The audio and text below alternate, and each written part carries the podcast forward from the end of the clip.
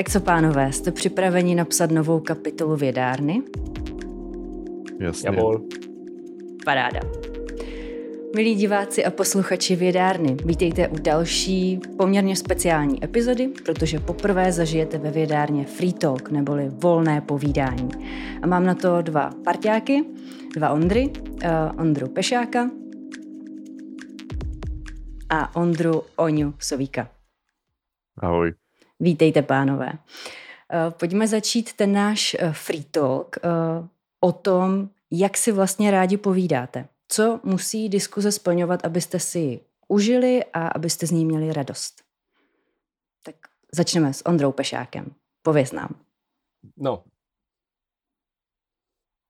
Já vím, že už teďka na začátku řeknu něco, čím se budu vymykat, ale mě diskuze nejvíc baví, když je v ní nějaký nesouhlas a ti lidi musí společně nějakýma argumentama dojít k nějakému závěru, ze kterým v ideálním případě budou oba dva spokojení.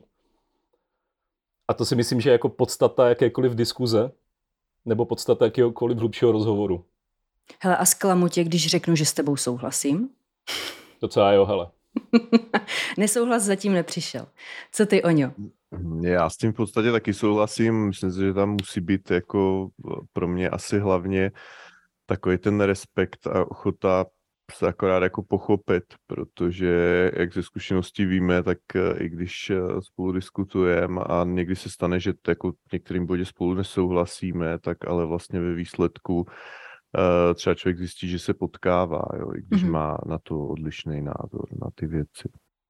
To se nám v podstatě nám třem stává poměrně často, že si chvilku nerozumíme a po chvíli opravdu zjistíme, že vlastně používáme různá slova, různé způsoby, jak vyjádřit v podstatě stejnou myšlenku. A chytá, jsou vlastně... chytáme, se, chytáme se slov, který třeba nemají ani tak velký význam jako v té debatě, ale ty něco napíšeš nebo řekneš, já to pochopím, že to je třeba vyhrocenější, nebo uh, že jsi to myslel trošku jinak a pak se nad tím jsme schopni točit půl hodiny. Ono u těch chytání se za slovo, uh, já to vidím hodně sama na sobě, kdy um, to, máš, to máš jako třeba s těma adaptacema. Když adaptuješ nějakou věc, tak ty si z toho vybereš jako hlavní message nebo hlavní myšlenku něco a když to potom pustíš nebo řekneš, uh, nebo si to přečte někdo jiný, tak tam vidí úplně něco jiného jako hlavní. A to tvoje tam třeba skoro vůbec nevidí. A v té diskuzi to může být podobné. Já se občas chytám na určitá uh, slova, která pro mě jsou důležitá, protože pro mě implikují něco, co v tom tématu uh, mě buď dráždí, nebo naopak je pro mě velmi hmm. důležité. A přitom uh, ten druhý člověk může akcentovat úplně něco jiného a pak se nerozumíme, protože řešíme na různých rovinách různé věci. No, tak ono to je daný, že jo, tím, že mm, sice mm, se říká, měli bychom si na začátku ujasnit pojmy a termíny, mm. který používáme, ale reálně samozřejmě v takovéhle diskuzi to tak jako nefunguje, že jo, jako není to rozborka motoru, kde si můžeš opravdu ty pojmy a ty termíny jasně vydefinovat mm. a to v té běžné debatě možný není a musíš pořád vlastně pracovat s tím, že každý používáme jiný, jinou sadu slov pro třeba stejné věci. Jo, to. Tak vys minulý příklad debata, eh, kterou jsme vedli asi před týdnem, že jsme se vlastně nemohli shodnout na tom, kdo je aktivista. Jakou má to slovo vlastně definici. Jasně, ale jako mě to strašně bavilo. No, mm, strašně mě bavilo právě to, že jsem si musela sama revidovat eh, ty svoje dojmy, které vůbec ještě nebyly formulované v hlavě. A právě při té diskuzi, což mě, mě osobně strašně baví na diskuzích, že uh, sama si svoje postoje formuluju. Protože abych je mohla předat někomu jinému nebo si o nich povídat, tak z těch dojmů musím vytvořit uh, slova, věty, pojmy, a někdy to tvoření je obrovský oříšek, protože sama cítím, že to nevystihuje úplně přesně to, jak se na to dívám, ale i to hledání těch správných slov, korigování toho postoje, nebo spíš toho, jak ten postoj pojmenovávám, jak ho popisuju. To je na tom vlastně taky to zábavné. A hlavně pro mě i, nechci říct poučné, spíš formující a inspirující. Já si myslím, že Promiň, Oniku. Já jsem chtěl jenom říct, že možná by za to stálo v tomhle případě, že pokud eh, nás někdo sleduje nebo poslouchá, tak klidně může dolů eh, do komentů napsat, eh, jak chápe slovo aktivista, kdo to je aktivista. Mě by to docela zajímalo. Hmm. Já doufám, že se k tomu sami dneska, a teď nevím, jestli dostaneme nebo nedostaneme, protože abychom, možná bude zajímavější přečíst si nejdřív to, co, co bude v komentářích a pak to ještě rozebrat spolu. No uvidíme. Ono, ta naše trojka je taková neřízená, tematicky neřízená střela, tak uvidíme. Ale když už jsem nakousla tu adaptaci, tak Pojďme se na ní podívat blíž, protože všichni jsme filmoví fanoušci, seriáloví. Vy dva eh, hrajete i hry, Hmm, rádi si o tom všem povídáme, dokonce i o hrách. Eh, tak pojďme k těm adaptacím. Co pro tebe, Oňo, znamená dobrá adaptace? Co musí splnit, aby si řekl, jo, tahle adaptace podle mě je dobrá? A já to možná vezmu z jiné strany. K, eh, já úplně nemám nutně potřebu totiž eh, srovnávat předlohu a tu danou adaptaci. Jo, já, jako pro mě to je o tom, jestli eh, ten výsledný produkt, to dílo, je pro mě nějakým způsobem zajímavý. A pak asi záleží na tom, jak moc velký jako fanoušek jsem předlohy eh, na to, abych jako srovnával, do jaké míry se třeba podařilo předat eh, esenci hm. té původní předlohy. Nicméně mně přijde, že pro mě to je spíš o nějaké jako konzistenci, že se na to opravdu jako dívám tak, že i byť to je adaptace a někdo mi to předkládá, tak jestli jako konzistentní v tom způsobu, v tom, v tom jako provedení, protože hmm. já ze své, ne, nebo respektive já s tím žádnou jako praktickou zkušenost nemám s adaptováním, ale z logiky věci nebo z toho, co o tom vím, chápu ten rozdíl, že to je třeba jiný médium. Jo, takže já to hodně nahlížím z té perspektivy i vlastně toho média, jo, jestli mě to baví nebo jako nebaví. Ale samozřejmě, když ta adaptace někdy není dobrá, znám situace jako žánrové frustrace a na druhou stranu jsou díla, u kterých, eh, když se budu dívat na nějakou adaptaci, tak vím, že budu mít eh, očekávání, že budu chtít jako předat nebo spíš dostat od těch autorů to, co jsem jako zažíval uh, u toho originálního díla jo, v těch emocích. Hmm. Teď ještě než uh, předáme slovo uh, Ondrovi, tak uh, přesně tady tyhle ty úvahy a očekávání mám skoro vždycky, když se chystá adaptace něčeho, co mám hodně ráda nebo co mě hodně baví, tak si říkám hlavně, ať mi to dá ten úžasný pocit z předlohy. Je mi jedno, jestli vyškrtnou nějaké postavy, jak je oblečou, jestli budou mít uh, Eh, barvu kůže takovou nebo makovou, vlasy růžové nebo afro, je mi to jedno. Hlavně, ať eh, zažiju přesně to, co miluju na té předloze. A jako ono je to dost nekonkrétní očekávání, na druhou stranu velice náročné. No, tak, jako a teď... nekon... jo. Pardon, Chceš na to reagovat? Než, chtěl jsem na to jenom reagovat ještě. Pojď. Já um,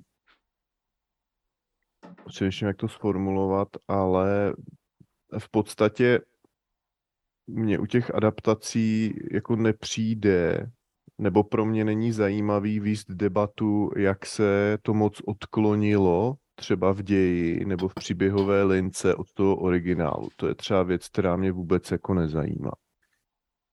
Jo. Mm-hmm. Ale jde o to, že já jsem hodně člověk, který je fixovaný spíš jako na tu vizualitu a na tu atmosféru a pro mě je třeba podstatnější, jaký dojem mám z toho světa, než z těch hmm. dějových linek. Ale o tom, hmm. tomu se pak můžeme vrátit. Jasně. Co ty a adaptace, Ondro? No, mo- moje myšlenky jste zhrnuli v podstatě stejně, jako bych to chtěl říct. Ale já jsem chtěl dodat, že člověk, který miluje předlohu, je v podstatě nejhorší možný divák. Hmm hmm. protože on se na to bude dívat eh, totálně přísným dojmem. Já jsem do toho asi chtěl přidat to, že vždycky, když se něco adaptuje, tak jako mezi lidma vzniká taková jako tichá zhoda na tom, že ta, že ta původní látka je jako lepší. A nebo to je kvalitní. zajímavý. Mm-hmm. Jo? jo. a, a řeší se, a pokud je tam nějaký odklon, tak se jako řeší, že je to špatně, ale já si myslím, že to často spíše úplně obráceně, že v té předloze je něco, co je nudný, nezajímavý nebo špatně uchopený a až ten filmař to, to vlastně zlepší.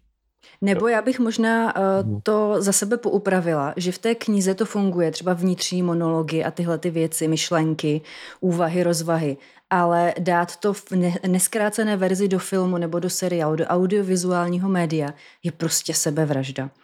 Oni budou hmm. knížky, hlavně ty, co jsou plní těch myšlenkových pochodů, hmm. který je strašně obtížný sfilmovat a myslím si, že i v podstatě skoro nemožný sfilmovat přesně, hmm. jako, jako kopii. A když se o to někdo snaží, tak to většinou dopadne za mě jako celkem špatně, vy třeba Sin City, který je v hmm. podstatě Ctrl-C, Ctrl-V a ono to v tom filmu vlastně úplně moc nefunguje. Ale to je jakoby jedna věc, že, že ty média nejsou stejný a že knížka se čte jinak, než se kouká na film a má na to taky ten čtenář mnohem víc času, než má ten divák na ten film a ten filmař tím pádem na to, aby to odvyprávěl.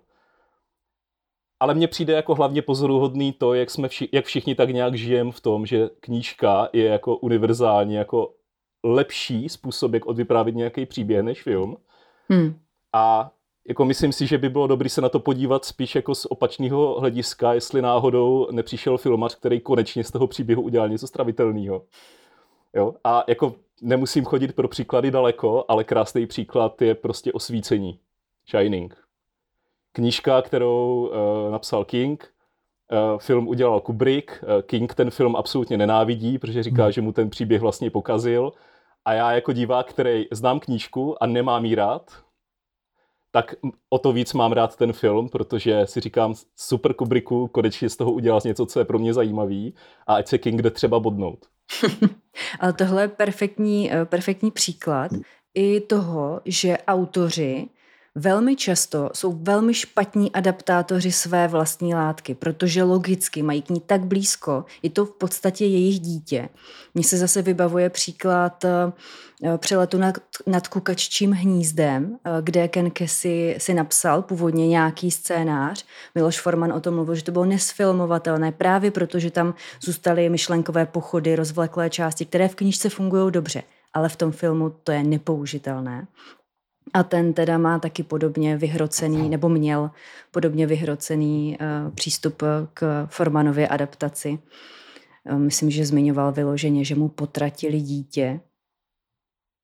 Takže a, autoři a adaptace. No. A pak máš takový autory jako vyloženě mimo ně, kteří, kteří univerzálně nenávidí veškeré adaptace. Hmm. jo, třeba Vendetu nebo Watchmeny. Ano, Alan Moore byl první, Moore. co mě napadlo, ano. Oňo, co ty? Já jsem chtěl, já jsem si vzpomněl jenom na, eh, že něco podobného říkal eh, Irving eh, právě, když se ho ptali na názor na to, jak jsou jako adaptovaný, protože on docela má těch, že vzniklo dost filmů podle jeho knih. A on přesto, že je k těm natáčením často přizvaný, já jsem to viděl v rozhovoru v souvislosti s filmem Dveře v podlaze, což eh, ve skutečnosti je jenom výňatek. Já teďka nevím, jak se ta kniha celá přesně jmenuje, ale ten, ta předloha, protože ono to je vý, vý, v podstatě vytažených prvních asi 100 stránek. Mm-hmm. Jenom prvních 100 strán, jo.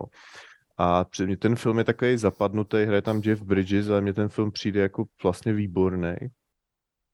A právě se ho ptali, jestli mu jako nevadí, že vlastně udělali takovýhle jako abstrakt. A Irving právě říkal, že absolutně odmítá tady to hodnotit a že on je jako spisovatel, ale ne filmář. A že, mu, že nebude jako brát eh, právo tomu filmařovi na to, to nahlížet nějak, že to ne, mm-hmm. že mhm. mu to nedává vůbec smysl. Jo. Což si myslím, že je férový jako přístup k tomu, jo, že uh, proč by to mělo být uh, jedna ku jedné. Jo. Ještě možná jeden hezký příklad, eh, kde, a to není o tom, že by to nutně v knize jako nefungovalo, ale myslím si, že ta knižní předloha, to se bavíme pořád jenom o knihách, že jo, tak eh, eh, tam jako nevadí, když je ten svět a ty, ty věci tak jako víc rozteklý do stran, že jo, když jsou tam boční linky a tak dál, ale přesně v tom médiu toho filmu toto většinou jako nefunguje a je to nepřehledný, že jo. A pe, jestli si vybavíte, tak byla poměrně velká kritika uh, u Petra Jacksona u společenstva prstenů, když vlastně eh, vyjmul postavu uh, Glorfingla, nebo jak on se jmenuje? Glorfindl. Mm-hmm. Glorfindla. A místo, to je, že on v knize přijede vlastně, vyzvedne Froda a jede s ním do Roklinky. Vyzvedne, hezké slovo. a takový, toho... uh, takový středozemský úbr, jo. no, v podstatě. Mm, spíš a... DPDčko. DPDčko. No vzhledem tomu, v jakým byl stavu, tak to tak jako bylo. Ano. Ale uh, Peter Jackson, oni tam vlastně použili že postavu Arwen, protože to tam se hrává větší jako roli, ale není to nic proti ničemu, protože tam stejně vlastně byla, jo. A pamatuju si, že to byly hrozný hejty, jako, jo, že to takhle jako změnil. Jo. Přitom uh, z pohledu filmařského dramaturgicky to dává naprosto smysl, protože ušetřil jsem si zbytečnou postavu. Technická poznámka? No. Mě to vadilo. Jo, vadilo ti to. A řek, ale, ale řeknu ti proč. Mě to nevadilo, protože dali pryč nějakou postavu, o které mimochodem vůbec nic nevím, protože jsem to jsem ani se nedočet tak daleko v Pánový prstenu, zrovna já. Tak to hmm. se potom hlásím já. Jak tomu mám taky ještě už x poznámek. Ale mě to o vadilo z toho důvodu, že když ona, ta Arven je teda tak bedes, že sejmula všem na zgulum ty koně, tak proč jim potom sakra celý ty další dva díly nešla pomoct? To je úplně stejný problém, jako mám vlastně s Galadriel. O tom jsme, o tom jsme se bavili se Sandrou taky několikrát, že v Pánovi prstenu obecně je poměrně dost jako poz, kladných a mocných postav, který vlastně nic moc za ten příběh neudělají. A zrovna to, jak ta Arven vlastně ukázala, jak umí prostě čarovat s vodou a podobně, tak si říkám, sakra, ona by se těm hrdinům hodila v nějakých těch scénách. A to, že vlastně oni posunuli tu postavu někam, kde jako asi v předloze nebyla, tak mě potom jako nabourává logiku toho dalšího příběhu a práce s tou hmm. postavou jako takovou. Jo? Hmm. Takže, ale to je za mě takový jako vedlejší účinek toho, když se to zjednoduší a dvě postavy se v nějaké scéně cuknou do jedné. No. Hmm. To je taky nebezpečí toho, když se dělají zkratky. Jo, máš předlohu, která je uh, nesmírně rozsáhlá, obrovská, detailní. Když vezmeš Tolkienovský svět jako celek ze všech těch různých knih a dodatků a map a já nevím čeho všech, všeho, a máš z toho udělat zkratku, tak logicky musíš zasahovat. Ale musíš to udělat tak, aby ta tvoje zkratka sama o sobě dávala smysl, fungovala, byla nechci použít uh, cizí slovo, prostě koherentně, homogenní, nějaké hmm. české hmm. slovo, poraďte mi, celistvá nebo fungující. Hmm. Uh, jo. Uh, a já jsem chtěla ještě k tomu Glorfindlovi. To je naprosto úžasná postava. Já ji teda znám spíš z YouTube kanálů takových těch lore masterů a vypravěčů, hm, kteří ten svět Tolkiena popisují, a popisují ve zkratce a velmi dobře právě používají ty prameny, které já nejsem schopná číst, to se přiznám. A Glorfindel je neskutečně úžasná postava, jedna z nejúžasnějších elfských postav eh, podle mě celé eh, Tolkienovské historie. A možná právě proto uh, ti fanoušci, kteří toto vědí, milují tu postavu, tak se na ní těšili. A tam je zase frustrace z toho, že nedostali to, na co se hodně upínali, na co se velmi těšili a to, že to dává smysl z hlediska filmařského, s čímž já naprosto souhlasím, a dokonce jsme se o tom uh, bavili uh, v díle s Koněsem, který má kanál Lore Masters, uh, tak chápu tu frustraci lidí, kteří přišli o Glorfindla, který dokonce vlastně nežil jeden život, on byl na středozem vrácen minimálně jednou takže jako prožil tisícovky let eh, a spoustu úžasných skutků ve středozemi. Takže to chápu. Chápu, ale má to jeden problém. On se zase opírá o to, že to sleduje někdo, kdo tady ty věci zatím ví, protože když tak mě oprav, ale tady ta postava v samotném pánovi prstenu podle mě jako zas až tak velkou roli jako nehraje, pokud se nepletu. Vel, velkou a výraznou roli nehraje, máš pravdu. No. Jo, a to, takže to, to je prostě vždycky je otázka, z jaké strany se vlastně na tu adaptaci jako díváte. Já znám spoustu případů, kdy uh, někdo hejtuje nějakou adaptaci a lidi, který vůbec nezajímá ta předloha, tak se jim to líbilo. Jo? A Já spíš mám pak problém s tím, že úplně jako nesouhlasím s tím, že tady toto je hodnotící kritérium té adaptace, že je špatná, jako jo, protože s tím, protože se nelíbila prostě někomu, kdo zná předlohu a vedle toho je někdo, kdo ji nezná, kašle na to a uh, prostě mu to jako nevadí. Jo. Nevím, jestli bych řekla, že nějaké hodnotící kritérium je nebo není špatné. Oni jsou všechny relevantní.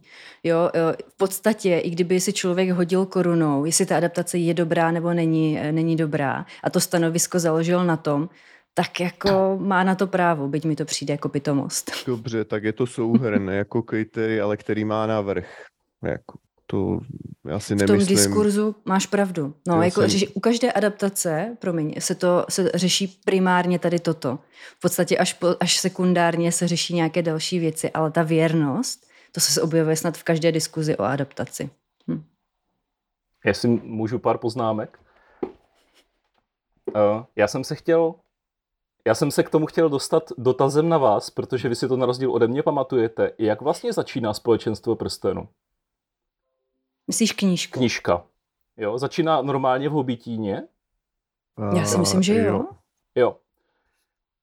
Takže moje téma, který jsem do toho chtěl vníst, je uh, marketingový pohled na adaptaci. Shoot. Protože uh, knížka, jo, nebo román, je, je to nějaký produkt a má to nějaký silný stránky, kte- díky kterým mají ti čtenáři ten produkt rádi. Mm-hmm. To může být třeba skvělá postava, zajímavá, nebo zajímavý příběh, nebo zajímavé prostředí. Jo? A jsou nějaké aspekty, které jsou slabší, a jsou nějaké aspekty, které jsou silnější. Jo? Kvůli něčemu lidi mají rádi pána prstenu a kvůli, a něco v pánovi prstenu zase tak moc třeba neřeší. A za mě je důležitý, aby ten filmář uměl identifikovat ty věci, kvůli kterým je to dobrý, a ty rozvíjet a ty tam dát a nevynechat je. A ty věci, které jsou jako sekundární, mm-hmm. tak s těma si prostě jako udělá, co chce. A já jsem se naptal na toho pána prstenů, protože je tady jedna věc, která já, protože nejsem filmař, Oňo, promiň, uh, nerozumím tomu, ty to určitě potom dokážeš vysvětlit. Já, ne, já nedělám, že jo, hraný filmy, takže to je Dobře. podobně. Ale mně se hrozně líbí filmový začátek společenstva prstenu, který, jak vy říkáte, že to tam v té knížce není, tak prostě Jackson vzal prvních pět minut a udělal takový jedno velký previously on, který za prvý, který vlastně tomu, tomu, kdo to nezná, tak mu to dodá pocit, že se bude dívat na něco velkolepého. Jednak jsou tam jako skvělý triky, jsou, je tam ta velká bitva pod tou horou osudu, takže člověk si říká, jo, toto mě asi jakoby čeká v tom příběhu něco takového a zároveň jako ten, ten uh, divák ví, o co tam půjde. Ví, že se, je to celý nějaký velký příběh o dobru a zlu a kdyby on to neudělal, podle mě, a tady tu super scénu jako vystřih a rovno to začínalo tím, jak hobiti tam někde chlastají a uh, prostě e, pěstujou obilí a nebo já nevím a kouří trávu a, a všechno možný, takže prostě divák jako já, který pána prstenů předtím prostě nečet, tak jako se na to bude dívat a jako a o čem to jako je. Jo. Hmm. A to, to, to si myslím, že strašně pomáhá. Podobně to teďka použil i Villeneuve, když adaptoval Dunu. Protože Duna jako knížka začíná tím, že sestra Bene Gesseritu přijde, uh, navštíví toho Paula a Jessica na tom Kaladanu a chce s ním udělat test s tou uh, krabičkou, ve které je bolest. A a člověk se tam všech to dozvídá, to, co se tam bude dít, tak nějak jako, že se tam už o tom mluví, že už je to jako hotový, ale Villeneuve to prostě vezme a prvních 20 minut filmu vypráví něco, co v té knížce vůbec není a je to tam pouze retrospektivně popisovaný a za mě je to geniální. Díky tomu, že se v tom najednou ten divák vyzná, kdyby on vyprávěl tak, jak je knížka, tak se v tom podle mě vůbec nikdo nevyzná. No, já myslím, Toť že... Můj sled myšlenek, promiň. V pohodě. Já myslím, že u toho společenstva, teďka škoda, že, že to nemám po ruce, ale já mám dojem, že je tam nějaký úvod, víš to, Sandro? Já totiž mám pocit, že to je možná nastíněný v tom úvodu. Je to možné. Jako já ji mám tak tady jako... za sebou, ale nemám tak dlouhou ruku saxánovskou. Uh, so, jako jsou to takový ty podle mě ve formě nějakých těch poznámek a různých těch příběhů bokem a to u toho jako z hlediska filmařského tam jde prostě o to, že uh, ty nastavíš, že jo, ten svět tomu divákovi, ten uh, vlastně z toho světa a e, vlastně de facto mu říkáš rovnou, jaký jsou pravidla, že jo? což my hmm. hned víme a tím pádem to je srozumitelný pro toho diváka a nemusí tápat, protože realita je taková, že toho diváka musíš chytit na začátku. Hmm. A to je právě ten marketing za mě to je marketing, ale je to, můžeme tomu, můžem tomu tak říkat. A na druhou stranu je to podle mě i o tom, o té schop, jako vypravěčské schopnosti. A když třeba zmiňuješ právě toho Vilnéva, tak on, já musím říct, že mi se líbí od něho i, a i vlastně to pokračování toho Blade Runnera. U mě je to daný tím, že všechny ty jeho filmy jako mají, mě pro mě vlastně ten příběh samotný zase tam není po, příliš podstatný, ale vlastně on, on jako vypráví skrz ten obraz o tom svět, světě takovým jako způsobem, že to ve mně evokuje potřebu se v tom jako, když to přeženu, procházet, že bych se v tom chtěl jako sám jako projít. Jo. Já ještě jednu možná věc, která souvisí s těma adaptacemi, v čem možná nejsem úplně jako standardní divák možná, Eh, že já vlastně asi u žádné knížky nebo příběhu nezažívám takovou tu, taky to stotožněním se s hlavním hrdinou, že bych jako chtěl být ten hrdina v tom příběhu. Já vždycky vlastně končím u toho, že eh, bych chtěl být v tom světě, jo, ale ne v kůži těch postav, jestli mi rozumíte, tak třeba nevím, jak tady toto máte. Stejně. Já vlastně u těch postav uh já si je třeba ani nějak nepředstavuju a nevím, jestli úplně k ním jako přilnávám.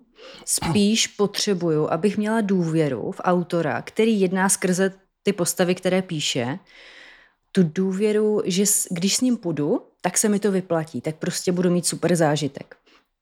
A on, když eh, ten autor ty postavy nenapíše tak, aby tu důvěru ve mě vzbudil, tak pak mám problém. Eh, stejně tak eh, jako vzhled, nebo já si to snad ani nepředstavuju. I když mi autor úplně na začátku eh, knihy řekne, že je to blondiák, že má ostře řezané rysy a já nevím co všechno a jizvu tam a tam a má třeba hmm, šest nohou, tak já si stejně tu postavu ani ne, že představuju konkrétně, ale já ji mám prostě v sobě tak nějak nevyhraněně svou a je mi jedno, jestli autor si myslí, že je blondiák nebo ne. Takže možná jako to pro mě tak jako důležité není. Já si myslím, že identifikace s postavou, jak mluvil jsi o ňo, tak ona je hodně podle mě daná žánrem. Jo, protože když si představím třeba eh, červenou eh, knihovnu, třeba klidně nějakou erotickou literaturu, tak tam prostě ta cílovka je jako jasná a dá se předpokládat, že by si přála spousta čtenářů nebo čtenářek, aby se jako vcítili do, toho, do té konkrétní postavy. Já zase proti tomu čtu hodně uh, horor, post-apo, uh, uh, New Weird, jo, a to, je, to jsou svě, světy, ve kterých jako nechcete žít. Jo, a těm postavám se většinou dějou, dějou nějaké hrozné věci, možná Dobře. jo, ale to, co se děje těm postavám, tak ve mně ty postavy zbuzují maximálně tak jako obrovskou lítost. Hmm. A ten svět mě sice fascinuje, ale takovým tím jako zvráceným způsobem, stejně jako člověka fascinuje estetika Geigera nebo, nebo třeba postapokalyptický příběhy. Tak je to prostě, je to děsivý jo, a nedovedu si představit, že bych se tam s někým chtěl vůbec nějak stotožnit, nebo že bych v tom světě chtěl vůbec být. Já bych chtěl být Bůh, který ho pozoruje a který se tím baví. Což vlastně jako mám... čtenář tak nějak trošku jsem. Mm-hmm. Nebo divák. Teď mám pocit, že přijde odhalení uh, oňu, oňových tužeb žít v nějakém šíleném světě. Tak pověz nám, um, proč jsi tak reagoval? Já nevím, jestli bych chtěl jako žít v šíleném světě nebo v nějakém světě, který je postavený jako vyloženě na násilí nebo tak, ale eh, jak jsi zmiňoval třeba to post-apo, tak eh, to jsou jako mm, věci, které mě taky baví, jo. a e, zároveň mě e, u toho postapa mě prostě třeba hrozně jako baví a zajímá jako urbex, jo, taková ten, ten rozklad té civilizace, mm-hmm. když to mhm. řeknu lidský.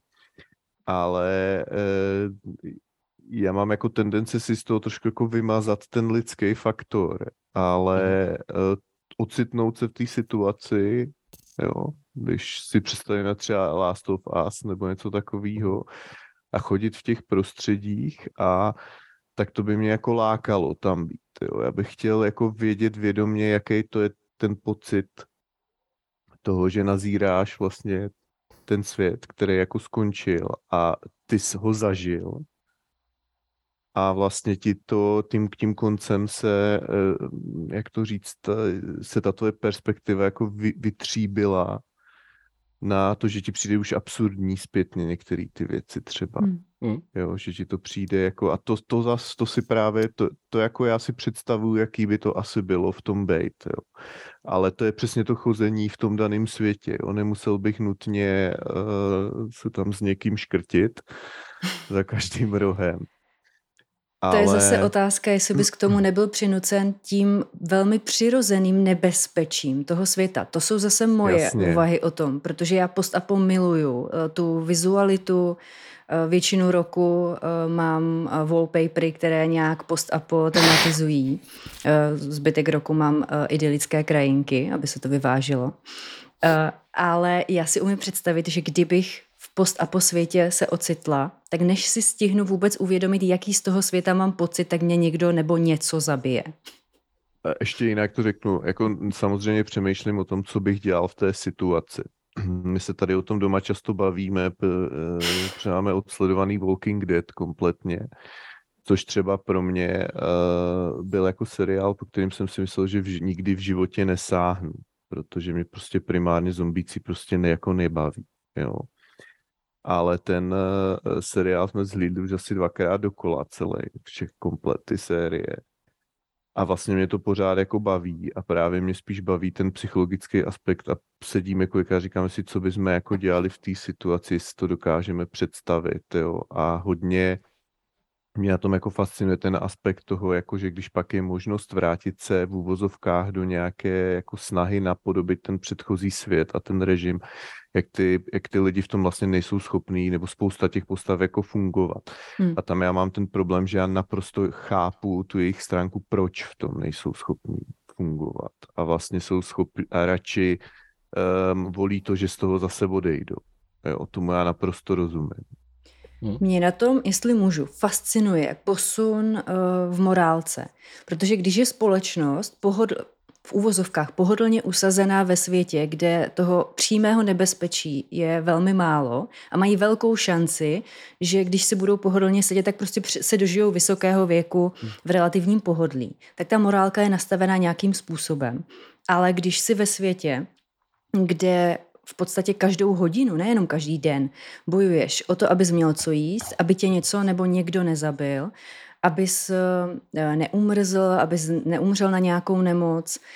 Eh, řešíš spoustu věcí, které třeba v tom našem systému, současném světě, řeší spousta jiných lidí, institucí, je to prostě rozlité eh, do velké plochy, ale pak najednou, když všechno ohledně sebe máš řešit čistě ty sám, případně nějaká velmi malá skupina, protože udržet zase celistvou větší skupinu v takovém rozpadlém světě musí být čím je ta skupina hmm. větší, tím asi mnohem těžší. Čili tohle to mě velmi baví ptát se u nějaké velmi vyhrocené situace, kdy se postava například rozhoduje, jestli někoho zabije kvůli riziku, které znamená pro mě nebo pro moji malou skupinku, nebo nezabije, tak najednou je to úplně jiná volba, než v našem světě, ve kterém si teďka povídáme. A mě baví tyhle ty úvahy. Zombíci mě absolutně nezajímají, ale ten rozměr seriálu, který si popisoval Ondro eh, o něm, tak to mě baví. A mě to asi baví spíš, když mi o tom vyprávíš, než bych na to musela koukat. Uh, jo, já totiž mám pocit, že, ten, že to jenom jako od, vlastně odbočujeme od té adaptace, ale uh, v podstatě v, případu toho, v případě toho Walking Dead mně vlastně přijde, že to vůbec vlastně jako o těch zombíkách není, že, jo? že to není, hmm. to je jenom, to, to jako není ta podstatná část na tom, že jo. Hm, je to free talk, takže budeme pořád jenom odbočovat. Ale Oňo, chtěl, chtěl, jsem ti, chtěl jsem ti doporučit, když budeš mít někdy čas mm-hmm. za 150 let, mm-hmm. tak zahraj si Dead Stranding. No pozor, to je na mém seznamu. Blížím se k bodu, kdy, kdy na to sednu a je to, těším se na to velmi. Protože post-apo, že jo? A Norman Reedus. Jo, jo, já vím, no. Já mám odsledovaný ty gameplay různý a tak dál, takže... Já jsem si to myslel, no. To... Promiň, Sandro. V pohodě. Mě velmi bavilo, když jste mi oba dva, každý zvlášť, pouštěli ty trailery a nadšeně jste se na to těšili, takže... Já to nikdy hrát nebudu. Mě by ten gameplay absolutně nebavil. Mě, mě tady, já tady zůstanu v roli diváka. Bezva. Takže on může pak natočit nějaký let's play a walkthrough a my se můžeme dívat do toho. Jo, že bychom jako od free talku rovnou přešli do uh, streamování na Twitchi nějakého, game, uh, nějakého gamingu, jo. to bude možná pro mě moc velký skok do post-apa. Já se ne. radši vrátím ještě obloukem k té adaptaci. Mm, protože vlastně jsem si uvědomila, že jsem uh, ani nepokračovala v tom svém pohledu na adaptaci. A ještě bych chtěla zmínit právě to, že uh, nemám ráda, když adaptace vyloženě jde proti předloze. A teď, uh, jak si to člověk představí, jako jdu proti předloze. Buď, uh, že ji schazuju, nebo že ji využívám pro uh, nějak, jak, jako platformu, na které prezentuju čistě sebe, že ji prostě zneužívám. No a já nedokážu moc definovat, jak se tohle to pozná. Já to občas cítím, že přístup tvůrců k té předloze mm, není úplně korektní, že není respektující, tak korektně je blbé slovo, respektující. A jako, ať už mám ráda tu předlohu nebo nemám ráda tu předlohu, tak ten autor odmakal velký kus práce a je pravděpodobné, že kdyby nějakou tu předlohu, jakékoliv kvality, nenapsal, tak ta adaptace pravděpodobně nevznikne. No, nějaký, nějaká míra respektu nebo úcty mm, mi tam, přijde, mi tam přijde důležitá. A v podstatě i v adaptacích, které už jsme zmiňovali, které předlohu vykuchají a dostanou z ní třeba lepší produkt, než byla samotná ta předloha, tak já tam necítím disrespekt. Ani u osvícení, eh, ani třeba u eh, mého příkladu adaptace, která se odklání a je lepší. A to jsou eh, od Alana Moora Watchmeni, Strážci. Jo, tam ona je relativně věrná v některých věcech, ale třeba úplný konec má Alan Moore podle mě zpracovaný... Divný mnohem hůř, mnohem neelegantněji, složitě, divně, kdežto ve filmu to nádherně navazuje na celý průběh filmu, na charaktery postav, na logiku toho světa a já jsem byla nadšená z téhleté změny. A chtěla bych ji překreslit a přemalovat tady do toho komiksu, co je za mnou. Občas. To, to, je, to je za mě přesně to, že Snyder pochopil nebo měl stejný názor jako ty. Hmm. Jo, že je to prostě divný, to, jak tomu udělal, a tak si to prostě změnil a vůbec to jako tomu příběhu neublíží. On prostě využil to, co mu Alan Moore v té předloze dal, využil postavy, hmm. logiku, ten svět a jenom ho fakt jako viděl tu šanci a využil ji. Přijde mi, že to udělal výborně. Jo, já se v případě těch Watchmenů ten jeho odstup to Alana Mura úplně jako taky vlastně nechápu, jo, ale pak, eh, že jo, jsou jiný adaptace jeho komiksu. U toho komiksu já to zase trošku vnímám jinak, než když to je kniha, jo, protože zase, jak, se, jak jsem hodně jako vizuální a působí na mě ta vizualita, tak ten komiks tu vizualitu má jako obsaženou, že jo, sobě. A třeba ty Watchmeni tam já si myslím, že se povedlo, že pro mě, když otevřu ten komiks a dívám se na film, tak já mám stejný pocit vlastně. Mm. Jo, ten týž toho světa. Je to jako vstupu do stejného světa, tak jak si ho představuju. A pak máš adaptace, že jo, jeho třeba z pekla, což ten komiks je naprosto geniální, ta předloha. To je jako skvělé. To je mnohovrstevnatý, jo. A pak vlastně máš adaptaci, která to zdegradovala na ten příběh, který mě vlastně potom přijde nejméně zajímavý. Mm-hmm. Jo. A ještě to udělala blbě. Podle mě. Jo. Mm-hmm. A vlastně úplně jako zaniká ta mnohovrstevnatost, kterou si dokáže ten, ta, kterou ta komiksová předloha má, i když myslím si, že to z pekla má, je víc vrstevnatý než ty vočmeni možná, jako v reálu. I jako předloha, podle mě, ale to jsou jako subjektivní na dojmy hmm. asi. Mm-hmm. Pojďme teď k té adaptaci. Eh, každý zmínit nějakou, kterou fakt máme rádi. Jo, ať máme koncentrovaný výčet eh, oblíbených adaptací. Já vám dám chvilku času eh, na to, ať se zamyslíte a začnu u své. Mě napadá pár adaptací a jedna z nich je Dej mi své jméno, což je původně knížka André Asimana.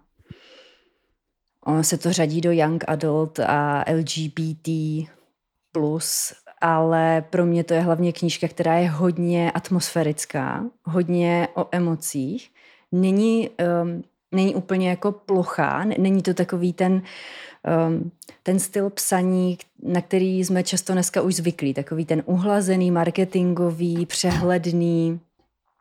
Nepoužívám marketing jako negativní slovo, ale uh, prostě jako chápete, jo? není to takové naservírované, aby tu knížku přelítl mhm. očima na, na jeden zátah. A ten film mi přijde, že dokázal atmosféru toho, těch letních prázdnin, um, objevování vlastních emocí, vlastní sexuality, um, to, že máš strašně moc času, ale vlastně úplně ve stejnou chvíli ti přijde, že máš najednou strašně málo času a oba ty pocity se v tom dospívání dost často střídají a někdy dokonce existují i zároveň. Že ti přijde, že ten čas se strašně vleče, ale v něčem utíká tak strašně rychle a nedokážeš to zastavit a nedokážeš na to reagovat.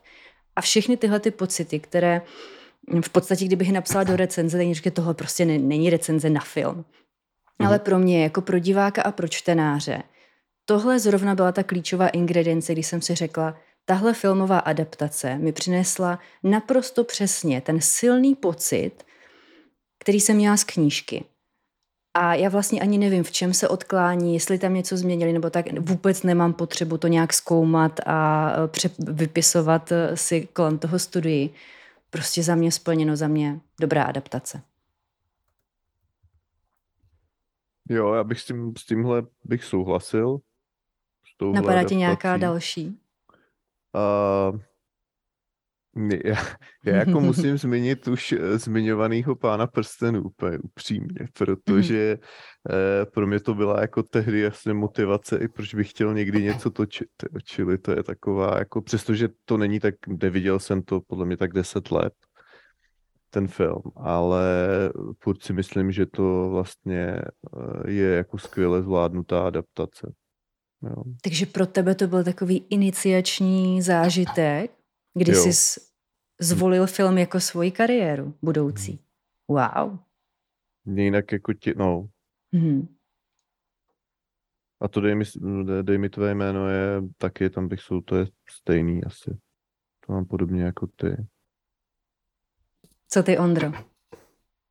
Já těch favoritů mám několik. A je, je fakt, že je to z různých důvodů. Jo, kdybych měl zmínit teďka nejnovější adaptaci, která fakt si myslím, že je geniální i v rámci toho, té konzistence vůči příběhu, mm-hmm. který je v knize, i v, i v rámci atmosféry, i v rámci nějaké filmarské invence, tak je to teď pro mě aktuálně fakt ta Duna. Mm-hmm. Která je pro mě prostě famózní. Jo, já, jo, on, ten příběh je skoro stejný v podstatě a zároveň má jako stejně hutnou atmosféru, nejdo lepší, a je to, je to úžasný. Ale to je jako moc jednoduchý, tam je to prostě, tam to sedlo úplně všecko. Jo. Jo, z těch dalších filmů bych chtěl zmínit, tak jedna z mých nejoblíbenějších adaptací je Spalovač mrtvol. Mm-hmm. Fuchs uh, si představoval Kingla trošičku, trošičku jinak, než jako potom stvárnil Rušinský, ale sám Fuchs potom, když viděl ten film, tak vlastně řekl, že už si Kingla nedokáže představit jinak. Jo? Takže ten dokonce uznal, že opravdu jako to ti filmaři uh, uchopili skvěle. Další moje oblíbená adaptace je Mechanický pomeranč. Mm-hmm. Jo, to taky souhlasím. On si, on si ten Kubrick s těma adaptacemi dělal tak trošku, že o co chtěl. Jo, a za mě taky po, posunul, posunul tu knihu úplně někam jako do, do nové dimenze tím filmem. Mm-hmm. Byť vlastně i zachoval to, to poselství, který tam je. Jo. Nevím, jak vy, pro mě Mechanický pomeranč vždycky bude obrovsky silný příběh o svobodě a o otázce individuální svobody. Nechám tě mluvit o něm potom. a, ale film, o kterém bych chtěl hodně mluvit, nebo hodně mluvit, který bych chtěl obzvlášť vypíchnout jako velmi dobrou adaptaci, která ale je specifická v tom, že myšlenka zanikla pod nánosem triků, tak je Jurský park. Film, který, který je jednička. Jednička. Protože v podstatě ono to tam je, to hlavní poselství. Eh, říká ho tam hlavně ten Malcolm na té večeři, že prostě není dobrý si hrát na Boha a není dobrý do toho světa vracet tvory, který prostě evoluce jednou proždy vyřadila a že to nevede jako k ničemu dobrýmu. Jo? A že si opravdu jako, že nás, to, že nás to vytrestá. Ono to tam je, v knížce je to velmi intenzivní, tady je to, tady to je, je to skvěle adaptovaný, ta myšlenka je zachovaná, ale vlastně skoro nikdo, kdo ten film eh, jako eh, miluje, ale nezná předlohu, tak to z toho úplně jako nepochopil. Jo, a, ale ten film je tak dobré, dobrá žánrovka, že za mě jako funguje na 100% i bez té myšlenky, takže proto ho tam řadím, že je to něco, je to jiný uchopení adaptace, ale vlastně taky, taky vynikající. A už, už předám slovo. Já jsem jenom chtěl říct těm adaptacím k tomu Kubrickovi, že asi že mě těch adaptací naskakuje ta celá řada ve výsledku, který myslím, že jsou dobrý a pro mě to je určitě i vesmírná Odisea, jo, kdy mm. já se přiznám, že tu, tu knížku, když jsem ji četl, tak ten film byl pro mě mnohem větší zážitek jako na přemýšlení, než je ta kniha, než je ta předloha z nějakého mm-hmm. jako důvodu. A je pravda, že vlastně Kubrick eh, pracoval víceméně de facto, pokud se nepletu, téměř jenom, že adaptoval vlastně, že si vybíral ty a eh, často, že to je Ice White Shot a podobně a to je nějaká třeba úplně Bčková mm-hmm. erotická literatura, ze který on dokázal vlastně vykřesat jako mnoho vrstev na to jako chytrou věc, kterou mhm. je, kterou je zajímavou, zajímavý sledovat, ale myslím si, že to je o té schopnosti toho, se bavíme furt o těch filmech, ale to, toho, toho adaptátora, uh, vlastně tu původní věc fakt jako rozložit na základní díly úplně a dobrat se vlastně té esence a pak si navrh vytáhnout tu esenci a říct, s tím to začínám. Jako... Ty vem si, jak by vypadal Twilight od Kubricka. Třeba by to byl nejlepší film všech dob. to mi nedělej. To by byl... Ne, to je možný. To je možný, že by to byl nejlepší film všech dob. Jako. Dobře, tak až, až se za nějakých pár vteřin vzpamatuju z toho, co mi začalo naskakovat, uh, naskakovat v hlavě, tak uh, nás teda přemístím k dalšímu tématu a to jsou upíři což je báječné téma, o kterém se v intelektuálních kruzích skoro nemluví, což my tři teďka tady změníme, protože co je lepší téma pro intelektuální tlachání než upír, nesmrtelná bytost, v úvozovkách nesmrtelná, která má ale lidskou psychiku, se kterou se narodila jako člověk. Eh, a nese si ji skrze ta staletí, někdy i tisíciletí, tou existenci. To je intelektuální pastva. Tak pojďme k upírům. Začněme u toho, co pro vás, uh, když se řekne upír a měli byste ho sami stvárnit, ať už v knížce nebo v nějakém příběhu, vyprávění, jakého upíra vy si představíte? Oňo. No, já mám trošku jako problém, že přestože se na některý papíry rád podívám, tak já vlastně není to úplně nutně přímo šálek mojí kávy a já vlastně o tom moc těch představ nemám přímě, takže já jsem spíš otevřený tomu, kdo mě co jako naservíruje. Jo. Ale tak si představ, že teďka můžeš vytvořit upíra svých snů, tak hmm. říkáš, že se na některé rád podíváš. Tak si vytvoř upíra, na kterého se vždycky rád podíváš. Tak nám ho popiš. Ono v podstatě upíři v některé tradici byli v v podstatě fetišistické bytosti, které v sobě obsahovaly hodně sexuálního náboje, anebo to, jak se lidé, smrtelníci na ně dívali, tak obsahovalo velmi mnoho sexuálního náboje z jejich strany. Dobře, tak Oňa se nám ztratil v myšlenkách. Ondro? Tak eh, já vlastně já si myslím, že taková jako uh, matka moderního upíra je prostě Anne, Anne Rice. Já zbožňuju interview s upírem, mám rád. A je to, je to i dobrý, dobrý příklad zdařilé adaptace za mě. Myslíš tak, film? Film. A, ah, výborně, konečně se nezhodneme. Ondra se dočká neúspěch, eh, neúspěchu, já, já nesouhlasu. Jsem, já, se, já si myslím, že knížka je úžasná, má nádherné myšlenky, ale když jsem ji na střední škole četl, přišla mě hodně těžko stravitelná a fakt mi trvalo dlouho, než jsem tu poměrně tenkou knížku přečet. Možná by to dneska už bylo jinak. Film za mě, eh, některé věci jsou tam pojatý jako slabějc, ale líbí se mi na něm pojetí těch postav.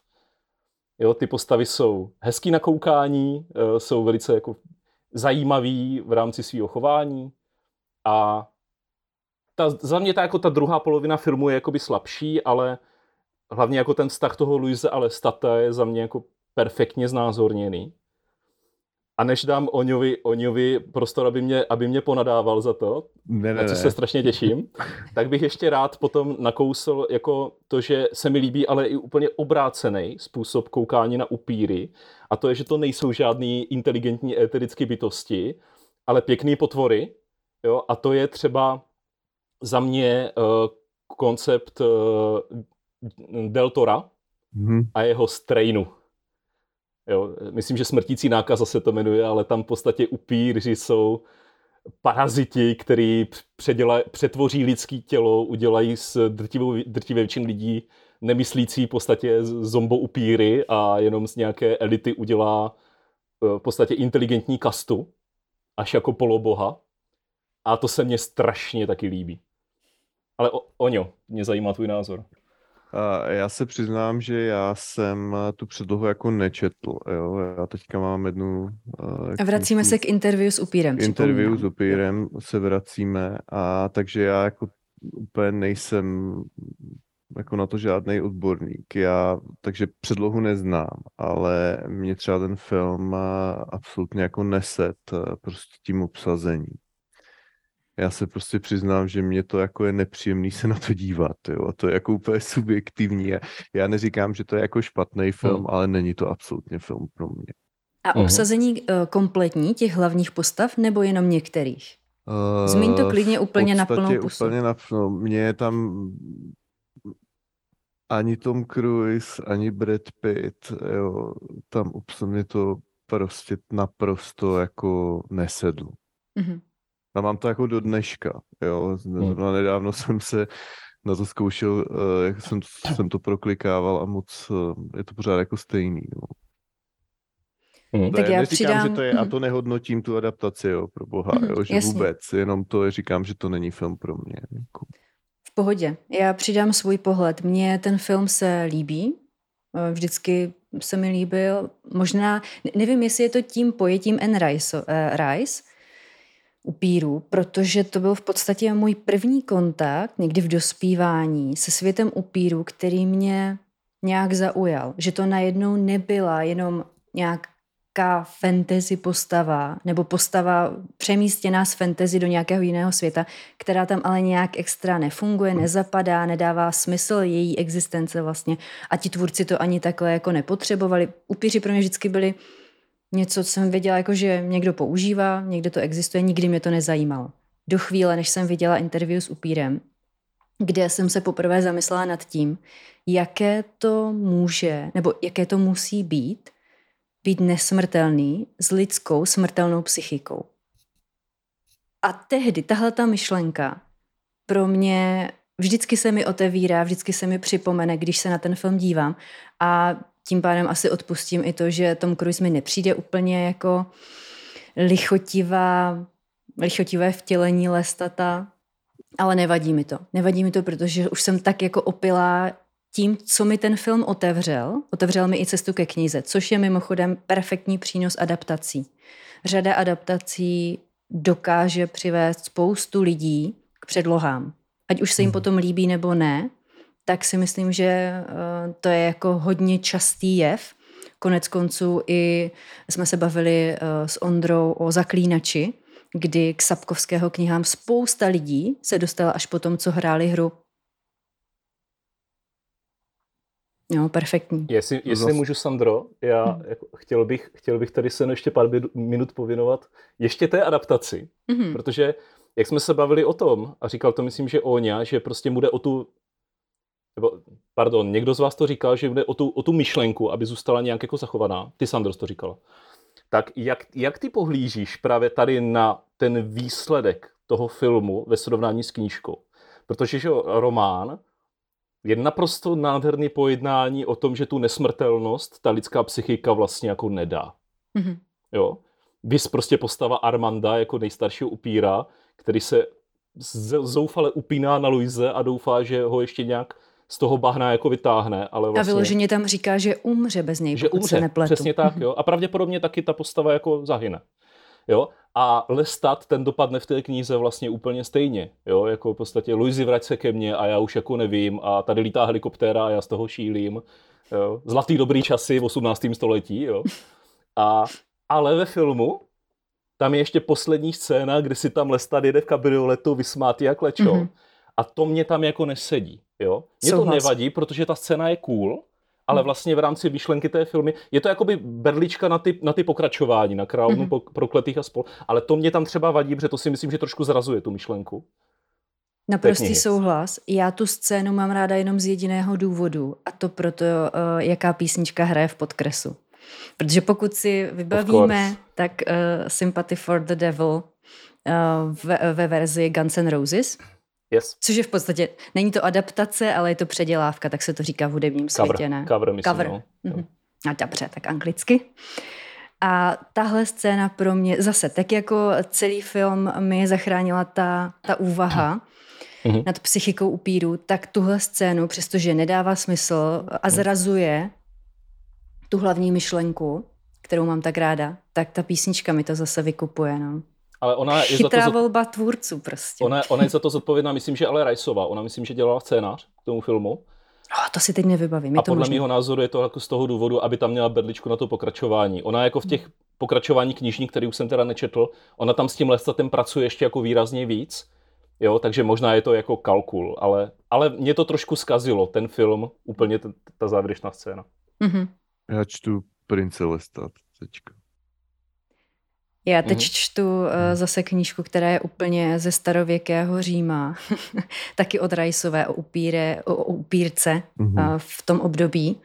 A ten její svět teda musím říct, že je nádherně bohatý a co se mi na něm líbí nejvíc, je ta propracovanost psychologie, logiky té psychiky i u těchto nesmrtelných bytostí.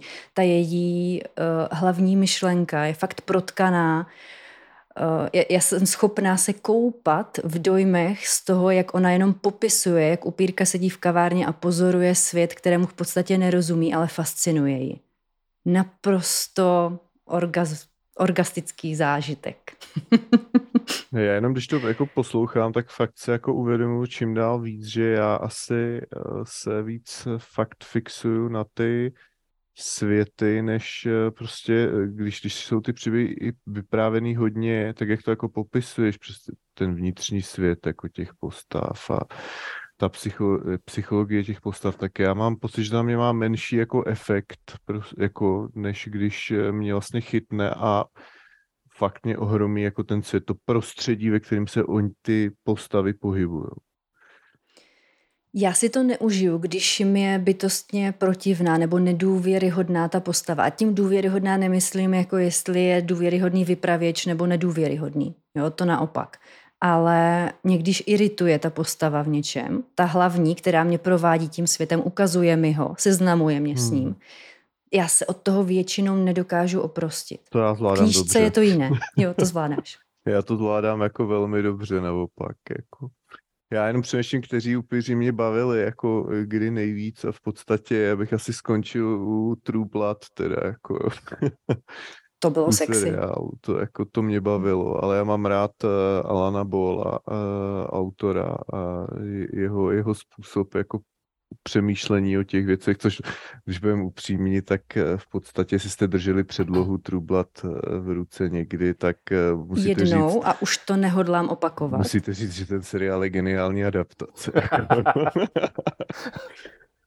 Ale on to někde i Alan Ball říkal, že někde stál na benzínce a prodávali tam takový ty levný, že jo, knížečky a chytl to do ruky a říkal to, já jsem to přečet to, jako říkal se, to je tak blbý, že z toho musím udělat další jako seriál. Já ne, nemůžeme se ale bavit o upírech, abych nezmínil jedno moje guilty pleasure filmový upíří a to je Blade 2. to chápu. To je prostě boží. Jedna, která jako herecky, prostě je tam Norman Reedus, ček, je tam Ron Perlman, ček, je tam Chris Christopherson, ček. A je tam Marek Vašut, který řekne dvě prostý slova a potom umře. Ano. Skvělá role. Ale ten film je prostě totální fetiš od, od začátku do konce.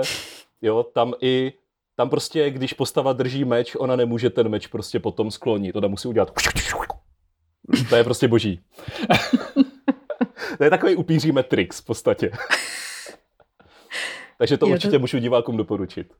To jsem ráda, že došlo i na guilty pleasures, ale já se ještě vrátím k těm naprosto neguilty pleasures. A to jsou Přežijí jen milenci od Jima Jarmuše. To nevím, jestli si ty Ondro viděl, já vím, že my s Oňou ten film milujeme, což když bych měla popsat pojetí těch upírů, tak zase za mě je zvládnutá logika toho, že když žiješ tisíce let nebo stovky let, s tou eh, pozemskou lidskou psychikou, že si to vybere svoji daň. A je úžasné, že tenhle film sleduje hmm, dvojici, pár, kdy uh, žena, kterou mimochodem hraje úžasná Tilda Swinton, tak tam je, myslím, 2000 let stará a uh, její partner uh, Tom Hiddleston, myslím. Mm-hmm. Nejsem jo, si s tím křesným jménem výborný, sice v tmavé paruce, ale eh, ten má, myslím, 500 let, nebo tak nějak okolo, je mladší. Je hudebník, velmi emocionální. Ona je spíš zase taková racionálnější, perfektní kombinace charakterů, bezpříběhový film, plný atmosféry a hodně divné hudby. Skvělý, to má geniální a fungovalo soundtrack. to na mě, fungovalo to na mě naprosto božsky. Jo, Musím to se je, na to podívat. Na to, jsem, na to jsem zapomněl a to je pravda, že to, to, to, to třeba je asi jako mm, představa jako upíru, která mě hodně baví. Máš pravdu, Líbí se že... mi na tom uh, mm. i mhm. to, že tam nejsou žádné akční scény. Uh, ta love story není vůbec tak jako klasicky americky dělaná. Uh, ani se na to člověk tolik nemůže snadno navázat, protože představit si, že spolu z té stovky let Eh, je to docela náročné pro spoustu lidí, ale chtěla jsem ještě říct, že ty akční scény, jako to představíme si, upír eh, se potřebuje nakrmit, tak jde někoho ulovit, nějakého smrtelníka. Vůbec. Eh, oni v tom filmu se nechávají, mm, nechávají, myslím, doručovat nebo dostávají krev, z krevní transfuzní kliniky nebo z nemocnice pytlíčky, nalijou si to do takových elegantních skleniček na panáky nebo na takové ty uh, liguere a pak degustují ty krev. No totální, pro mě to je asi trošku fetiš, je to velmi vizuální, je velmi to. hudební, bezpříběhové, takže pokud máte rádi takovéhle zvláštní filmy, tak tenhle ten doporučujeme. Já doporučuji ten soundtrack, ten je skvělý.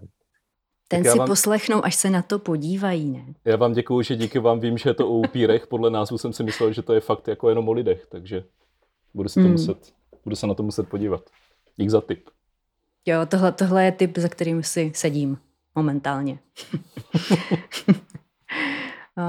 Co ještě k těm upírům z mé strany? Možná upíři nebo pojetí upíru, které mě vůbec nebaví, tak za mě je to Twilight, protože tam se soustředí na ty aspekty upířího života, které pro mě jsou absolutně ty nejméně zajímavé.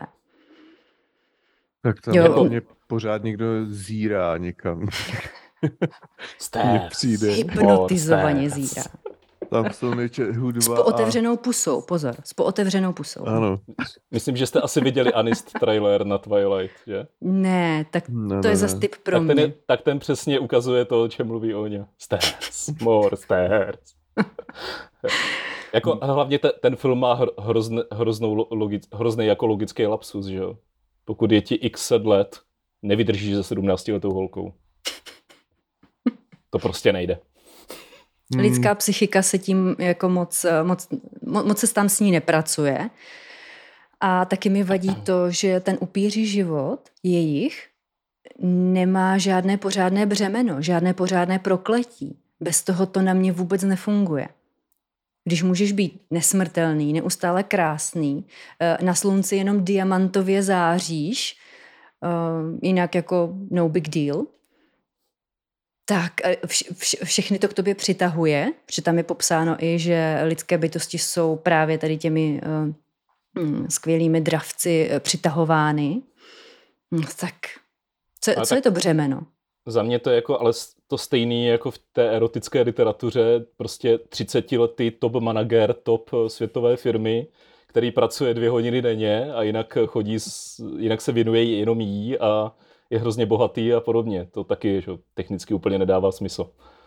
A uvnitř tak. velmi emocionální bytost. No tak se, samozřejmě. A to, že má doma kůlničku s erotickýma bičíkama, to je přece takový bonus jenom.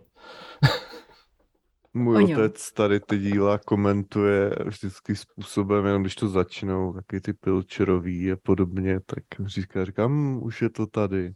Ona nebohá učitelka, on charakterní milionář. A vždycky Jediný... já ti to dovyprávím, jestli chceš. Uh, jako na to spousta žen může odpovědět to, co padlo ve vratných lahvích, tuším. Žehlil jsi někdy? Jo, e, e, takhle, pozor, já se přiznám, že my jsme e, toho docela dost odsledovali před lety e, během vaření. No. jako kulisu. Takže e, já to chápu, já to respektuju tady tohle. Já to třeba nezvládám ani u žehlení, teda já nežehlím, ale i u těch činností, které, ke kterým si třeba člověk pustí nějakou kulisu, tak já stejně volím něco, co mě nějakým způsobem baví, nebo teď jsem chtěla říct slovo stimuluje, ale to není úplně v kontextu toho, o čem se bavíme, to není správné slovo. Mně prostě stačí, aby mě to aspoň trošku zajímalo, což u těch, um, u těch plitčích příběhů moc není. No. Já se přiznám, že moje guilty pleasure jsou takový, občas si pouštět třeba právě takovýhle jako série, po kterých bych normálně jako nesáhl vůbec. A třeba to přetáčím, ale odsleduju třeba aspoň jednu řadu toho.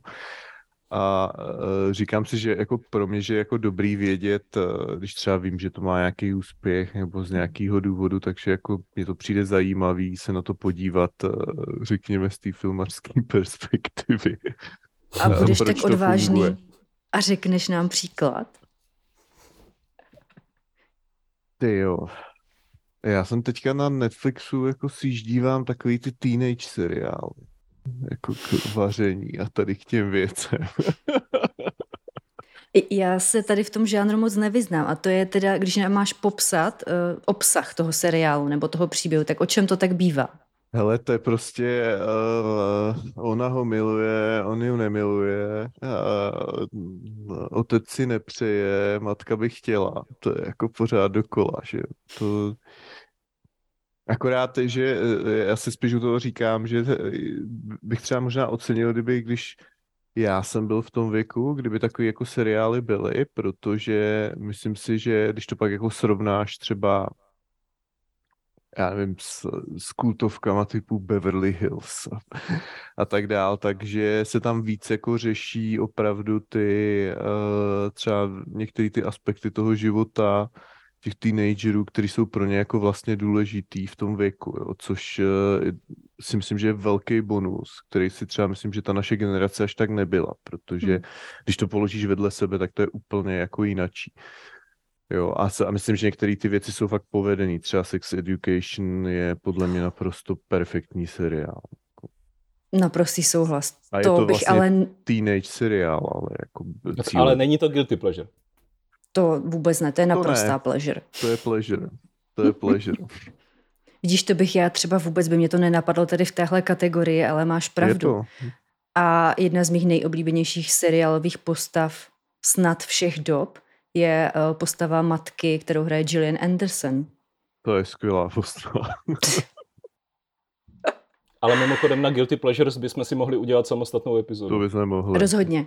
Takže o tom přestaňte tlachat. To, bude, to bude na 4,5 hodiny. oh, kežby. To bude zajímavý. Vraťme se k adaptacím. Nebo ne, my jsme vlastně už byli u upíru. To tak prolínáme, to je. jo, my jsme, my jsme všude a zároveň možná nikde. Ale baví mě to. Ale on, Oňo, uh, ty, ty jsi mě jenom, jenom kejvnul na, toho, na to Strain od Deltora. Viděl jsi to? Uh, viděl jsem to, ale je to hodně dávno už teda. Jo. Protože tam za mě se jako, tam je všechno, že jo. Prostě u, u, upíří božstva, jo, uh, upír jako, uh, který ti vznikne na základě nějaké jako nákazy nějakým červem, jo, je tam uh, židovský lovec upírů, jo, je tam, je tam uh, top upír, bývalý SSák, jo, to, tam se ti to prolíná do druhý světový a do, do středověku a do toho. No a, a, hlavně, a jedna z nejlepších postav je deratizátor New Yorkský, který má nějaký mexický kořeny nebo já nevím co a je to boží prostě. Jenomže u Del, u Del Tora uh, mě obecně, já ho mám hodně rád a i když třeba ty věci jsou, uh, třeba to není nějak jako geniální dějově, tak já jsem jako přesvědčený, že on si to na nějaký úrovni jako uvědomuje. A myslím si, že to dělá do značné míry schválně i jako místama, jo, protože on je přesně pro mě příklad filmaře, kdy já mu naprosto žeru ten, tu vizualitu a tu atmosféru, protože on prostě vypráví uh, tou mizanscénou. V podstatě mám pocit, že je podstatnější než to, co se jako co si tam vykládají ty postavy a tak dále. To mě hrozně baví, jo. Ale to je, říkám, to je to moje zatížení, že mi vlastně moc netrápí ten příběh a ty postavy. Mě to Ale proto za mě on by byl fakt geniální, kdyby mu někdo dal prachy na adaptaci toho Lovecrafta. To. On chce už hodně dlouho udělat Mountains of Madness. Přesně, přesně. Já si myslím, že on by byl skvělý na to. Barvu z vesmíru od něj, tu bych hmm. strašně rád viděl prostě. Ne, ne, ne tu srágu s Cagem, teďka tu novou. To se fakt, to, to, na to se fakt nedá koukat, jo, ale Deltorovi bych to dal. A jo. on to chce, akorát mu na to asi nikdo nechce dát prachy, protože se bojí, co zase vyvede, že jo. To zrovna pro mě je takový tvůrce, který je hodně špatně a těžko uchopitelný. Mě, já jsem schopná ocenit tu vizualitu a to, že to má takový deltorovský štych, v sobě, že tam je prostě, cítíš v tom takovou tu značku, jako kdyby on byl uh, módní salon a viděl si je, jím dělanou róbu na někom někde úplně jako mimo, takže aha, tohle dělal Del Toro. Mm-hmm. Ale mě to nestačí často. Já třeba mě nějak extra nebavil nebo nezaujal ani nejslavnější asi jeho film Faunův labirint. Není to pro mě zas taková bomba. Jako viděla jsem to, OK, ale co mě od něj naposledy bavilo, a to zase nedokážu odhadnout, jak moc v tom měl prsty tvůrčí, ale v rámci toho seriálu Kabinet kuriozit um, Guillerma del Tora na Netflixu, tak tam je jedna epizoda, třetí epizoda, která mě naprosto dostala a to takovým způsobem, že se to jako hodně propsalo do nějakého mého kdy, kdybych si psala seznam toho, co ke mně výrazně promluvilo za poslední třeba rok, nebo možná i víc, tak tahle epizoda by tam byla. Eh, Tuším, že... Pitva. Pitva, autopsy. Mhm. Mm-hmm. Perfektní. Ale zase, to, tam nevím, nakolik on jenom zastřešuje celý ten seriál, jak moc do toho sahal, protože zrovna v té pitvě jsem ho tolik necítila. Tak jak jsem mluvila o té značce, o tom štychu, Moc ne. Já... Bylo strašně cítit třeba u Pikmenova modelu. Tam si myslím, že to bylo strašně vidět. To je hned ta jedna z následujících epizod. Jo. Taky v kabinetu kuriozit. Jo, ale v té pitvě je fakt, že jsem ho tam taky zas tak moc to, mě právě, to právě se přizná, že my jsme tady na to koukali a já jsem říkal, to jo, to je hned, prostě vím svícení, říkám, Aha. to je prostě dělal to, jako v tom obraze, hm. konzistentně v, celým, v celé té sérii mi přijde, že v tom obraze a v té vizualitě je to jako jasně otisknutý. Jo. To, co neumím mm-hmm. odhadnout, protože každý, po každý to režiroval někdo jiný, že jo.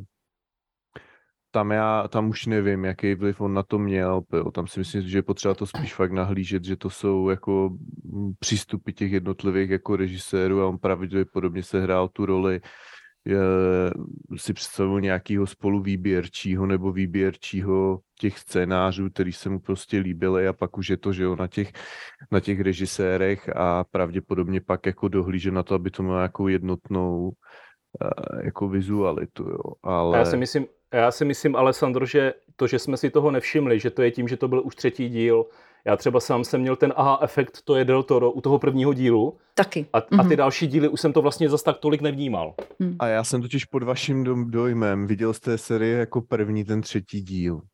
Jo. Hmm. A tam já jsem si to říkal, může být jo, ten háček. A, a tam já jsem si říkal, jo, to je hned, to je úplně. A to bude ono. To bude ono. Že ono je to všude, akorát si to člověk všimne u prvního dílu, který hmm. vidí. Hmm. Jo. Je, je to možné.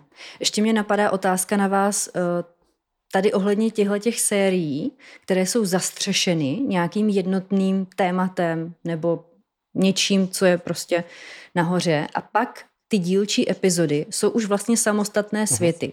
Můžou mít eh, odlišný přístup k tomu tématu, odlišnou vizualitu, úplně cokoliv. Už se to různí.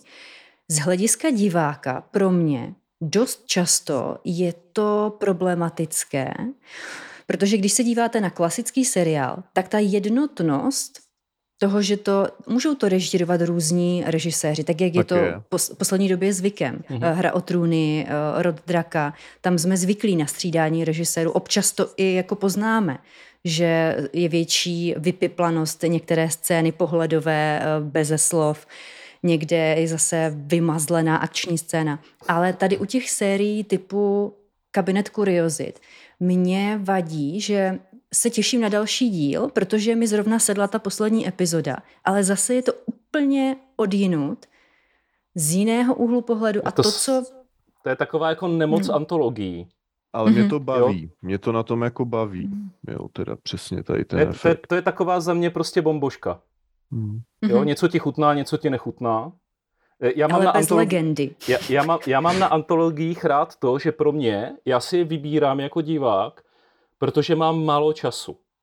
Mm-hmm. A když je něco jako antologie, tak pro mě to je úplná ideálka, že já se podívám na 50-minutový uzavřený příběh mm. a potom nemám výčitky, že jsem se tomu týden nevěnoval a nevím, co bude dál a podobně. Jako, jako třeba některé seriály, jako třeba Sandman teďka, jste mě oba dva říkali, že je skvělý, spousta lidí mi říkalo, že je to skvělý, ale já prostě na to nemám čas a tak mám strach si to pustit, že uvidím dva díly a pak z toho jako vypadnu.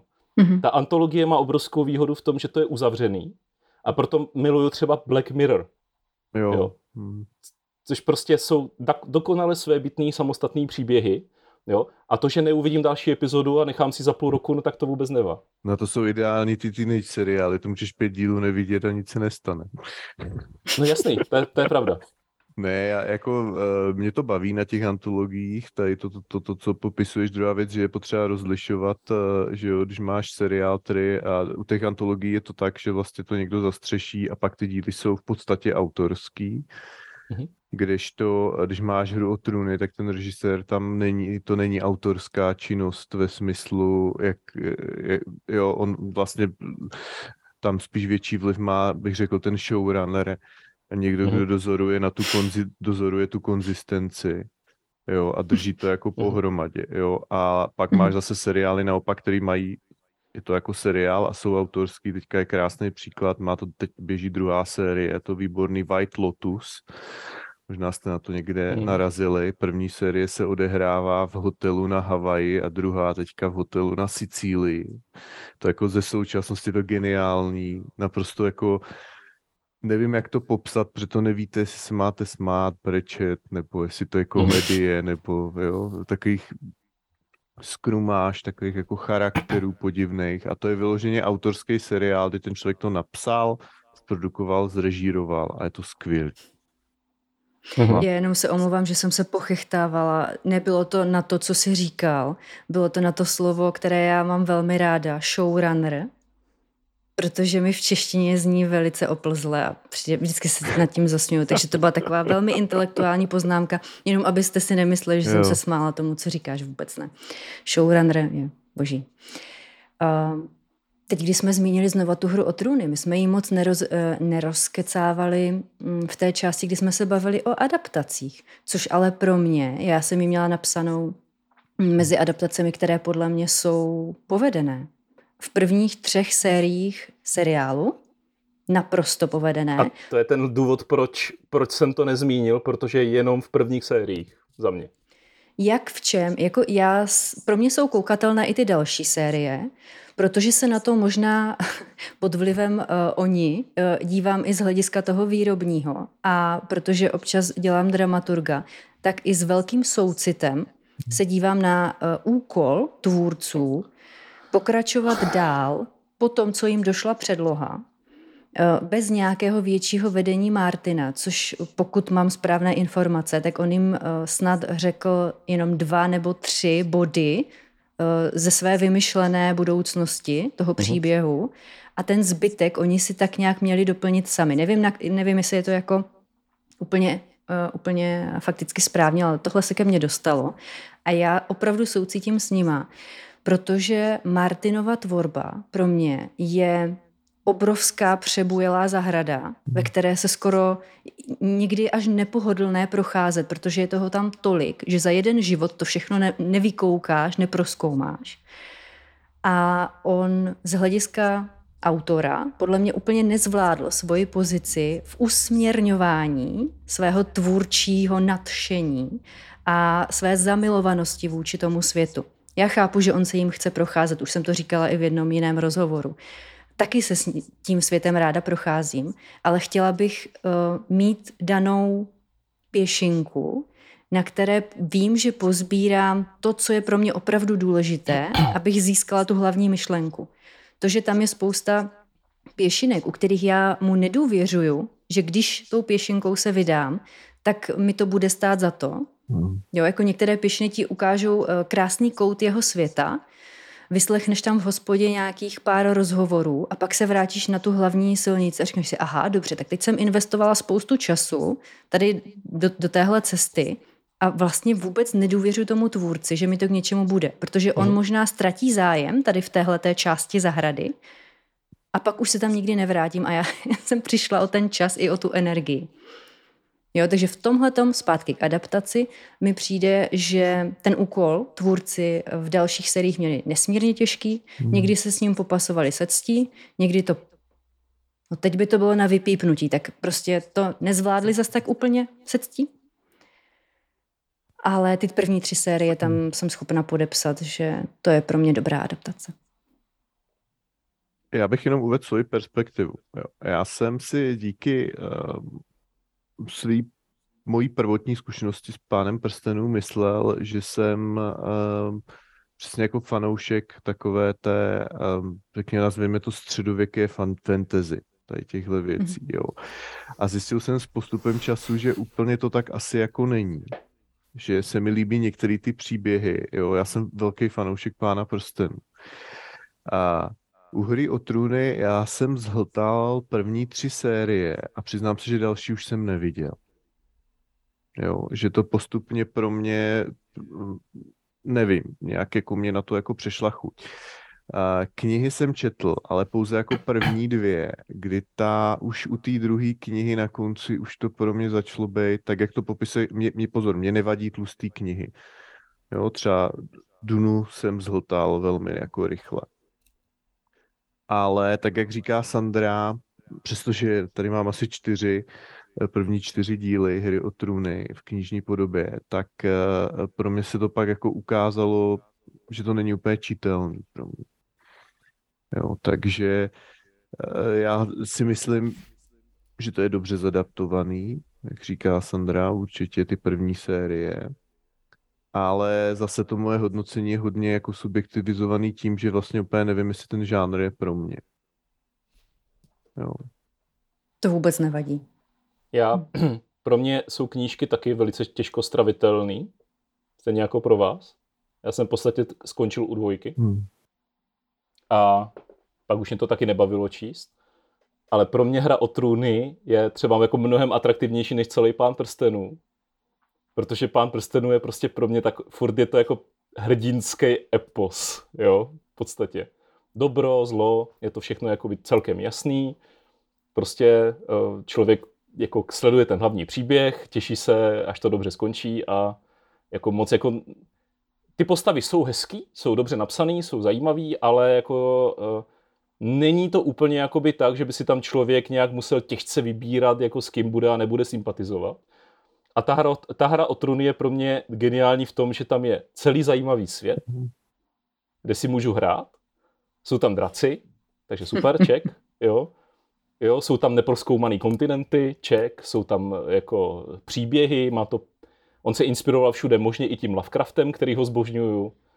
A do toho jsou tam postavy, kde člověk fakt jako má reálně dilema, se kterou bude kámoš a se kterou nebude kámoš, protože prostě je moje oblíbená postava Jamie Lannister, který si myslím, že je jako skvělej a jako je to pro mě sympatiák, tak v první části a první epizodě vyhodí malého kluka z okna. No tak hmm. Eh, je to, jo, je, je to jako facka tomu čtenářovi a já jako neznám moc jiných děl, kde bych měl takový problémy a tak mě to nutilo fakt jako přemýšlet, kdo je zlej, kdo je hodnej, nebo kdo je šedej, kdo je béžovej, kdo je fialovej. Jo, hmm. a uh, když si vyberu nějakou postavu, ze kterou budu sympatizovat, tak nikdy nevím, kdy dostanu facku. Buď to mě tu postavu zabijou, jo, anebo zjistím, že ta postava je úplný hajzl. A to je super na tom. A to mě na tom strašně baví, kež by to bylo upřímně jako líp napsaný. Aspoň pro mě. Já chci jenom říct, že tam jako hajzl, no, ono, tam záleží zase na tom úhlu pohledu, že jo, protože tam je na tom, co je na tom skvělý, co mě se líbí, že vlastně eh, to není všechno založené na tom, že já jako mám nějakou jako morálku a etiku a tý se držím, ale tam jsou tam postavy, jeden jsme malíček a ten takový ten rádce, Varis. Va, Varis, který, který se přiznám, že mě přišli pro mě jako jedny z nejzajímavějších postav, mm. protože třeba u toho Varise reálně zjistíš, že to není o tom, že on by byl nutně třeba jako hajzl v určitých momentech, není. ale plní nějakou funkci že jo, v tom systému, jo, pracuje pro nějaký systém, kterému pravděpodobně nějak jako věří, má nějakou jako vizi a dělá věci, které prostě nesouvisí s tím, jak on to nutně třeba jako vnímá osobně, podle mě. On ví, on to tam, to tam myslím někde i padne, že, že, že se tam řeší, že to je vlastně nutné udělat, že to je jako jedno, že jaký on má pocity. Jo, a to mě, a to na tom, to je pravda, že to na tom oceňuju, protože to mně přijde, že to je jako realistický vlastně, mm-hmm. jo. Jako dvojice Varys a, a, a Littlefinger, to je jedna z mých oblíbených dvojic. Už jsme, myslím, s Ondrou jsme nad tím prokeceli skoro několik nocí možná. nad rozobíráním těchto dvou postav, eh, kde já jsem teda v týmu Varys, protože ten mi přijde, že je tam úžasný ani ne rozpor, ale právě ta kombinace eh, toho, že má strategický pohled, ví, co je efektivní, co je proveditelné, ale zároveň je naprosto jasné, že to není psychopat, že to není člověk eh, bez nějakých eh, emocí nebo bez touhy přilnout k někomu, věřit v někoho, tak jak se to tam často opakuje u jiných postav. Jednou si prostě musíš vybrat někoho, mm. komu jako vložíš tu důvěru a pak ho následuješ. Jo, u některých těch postav, které jsou velmi um, oblíbené u lidí, pro které je důležitý ten morální kompas, který ideálně je naprosto zaaretovaný jenom jedním směrem a jakmile se cokoliv tady tomu směru spronevěří, tak prostě konec popravit, setnout hlavy pryč. Tak já mám právě... popsala polovinu Starku. Ano, přesně tak. Ano, ano, Rod Starku nepatří mezi pro mě úplně nejkoukatelnější, nejzajímavější postavy, eh, na které se dá navázat. Když samozřejmě nemůžeme pominout eh, Ariu, která má zase velmi specifický přístup tady k těmto věcem. Konec konců i vývoj nebo oblouk Sansy, který teda nevíme, jak bude pojednaný ještě úplně přesně v knížkách tak tam je taky naznačen nějaký jako vývoj od té slepé stárkovosti, která většinou v 99% eh, vede eh, na šibenici, ne na šibenici, na, na špalek, nebo, nebo na šibenici. No tak prostě Varys, Varys je v tomhle tom skvělá postava A ještě zpátky k tomu, co ty si říkal, Ondro, o, o světě hry o trůny. Mm, jak jsi mluvil o těch, eh, že nevíš, kdo je hajzl, kdo je eh, vlastně ten, eh, ten jakože good night, nebo prostě ten dob, dobrý. Good guy. Good guy. Good guy. Mně se na tom líbí, že ten seriál spochybně už vůbec samotnou tu otázku, nebo tady, ten, tady tohleto hmm. nazírání na věci hmm. a na hmm. lidi. Jo, dobrý a špatný. My jsme se v jedné debatě právě chytili na to slovo dobrý, a špatný, že tohleto hodnocení vlastně už je v tom obsaženo i nějaké morální hodnocení. Jo, protože dobrý může znamenat eh, jakože efektivní, účinný, eh, vhodný, ale zároveň může znamenat jako dobrá volba i z hlediska etiky a morálky. Jo, a právě tahle ta otázka, jestli ti lidi, ty postavy jsou dobré nebo, nebo špatné, najednou se ti to rozpadne a máš spektrum, kde už vlastně to není ani od dobrý uh, ke špatný, ale t- najednou tam jsou úplně jiné proměny a spíš opravdu tam máš eh, přežití, smrt, případně přežití rodu, smrt nebo zánik rodu. Protože někdy uh, ta morálka se mění podle toho, co je v tuhle chvíli dobré pro tebe co je dobré pro království, co je dobré pro tvůj rod, co je dobré pro dalších x eh, jako činitelů. A ta postava se v tom musí zorientovat, musí si vybrat, musí nějak jednat a mě strašně baví se na tohle dívat. A do toho tam máš třeba postavu Melisandry, že jo, která udělá absolutně cokoliv, včetně upalování dětí eh, s tím svým vyšším cílem zachránit svět do té temnoty. Hmm. Jo, a takže jako jo, souhlasím a je to dobrý pohled na to, jak si tady tohleto uchopit, že vlastně brát si naše morální hledisko je vlastně v tom světě úplně zbytečný. A Martin, on vlastně je fakt, že on, si, on, on se tím baví, že jo? protože on na začátku čtenářovi ukáže ty Starky, u nich to vlastně začíná, ono to vypadá, že to budou hlavní postavy, mají ty, ten správně nastavený morální kompas, no a uh, skoro všichni umřou. Jo, ale tady... Te... A nebo jsou tak bytostně proměněni na konci, hmm. že vlastně jsou to ti Starkové ze začátku? Hmm. Úplně ne. Super tady ten pra, právě tady ten motiv, uh, té, ne, ne, já nechci používat slovo relativnosti, ale té perspektivy, to je, mně přijde, že to je právě silný u, tě, u toho zmiňovaného Walking Dead, protože tam se to přesně objevuje vlastně taky, kdy uh, máš totální pocit nejdřív, jako že ta postava je totální svině a nenávidíš ji. A pak jako vlastně dojde k věcem a ty musíš říct, no ale ta strana, se kterou já sympatizuji, dělá vlastně to stejný na nějaký hmm. jako úrovni a, ne, a nemůžu to tak jako nahlížet, jo. A to si myslím, že to je velmi jako užitečný, když, to, když se to v těch uh, dílech jako objevuje. Hmm. Jinak k té čitelnosti Martinovek uh, v podstatě dvě věci. Jedna napadlo mě, uh, jak by ty knihy vypadaly, kdyby je napsal autor, disciplinovaný a talentovaný typu J.K. Rowling ohledně toho spisovatelského řemesla, tak ona to má velmi pod palcem, velmi dobře umí pracovat s pozorností, s vyprávěním. Ona je podle mě výborná storytellerka. Myslím si, že by tím pádem odpadl můj problém s tou formou, ale musel by zacho- být zachovaný, eh, zachovaná bohatost toho světa, logika toho světa, ty morální věci, tohleto. Ono by bylo geniální, kdyby to Martin vymyslel, pak to dá Rowlingové to napíše prostě, no. No, hlavně, jsem... Ale hlavně nic nevymýšlej, jenom píš. jako.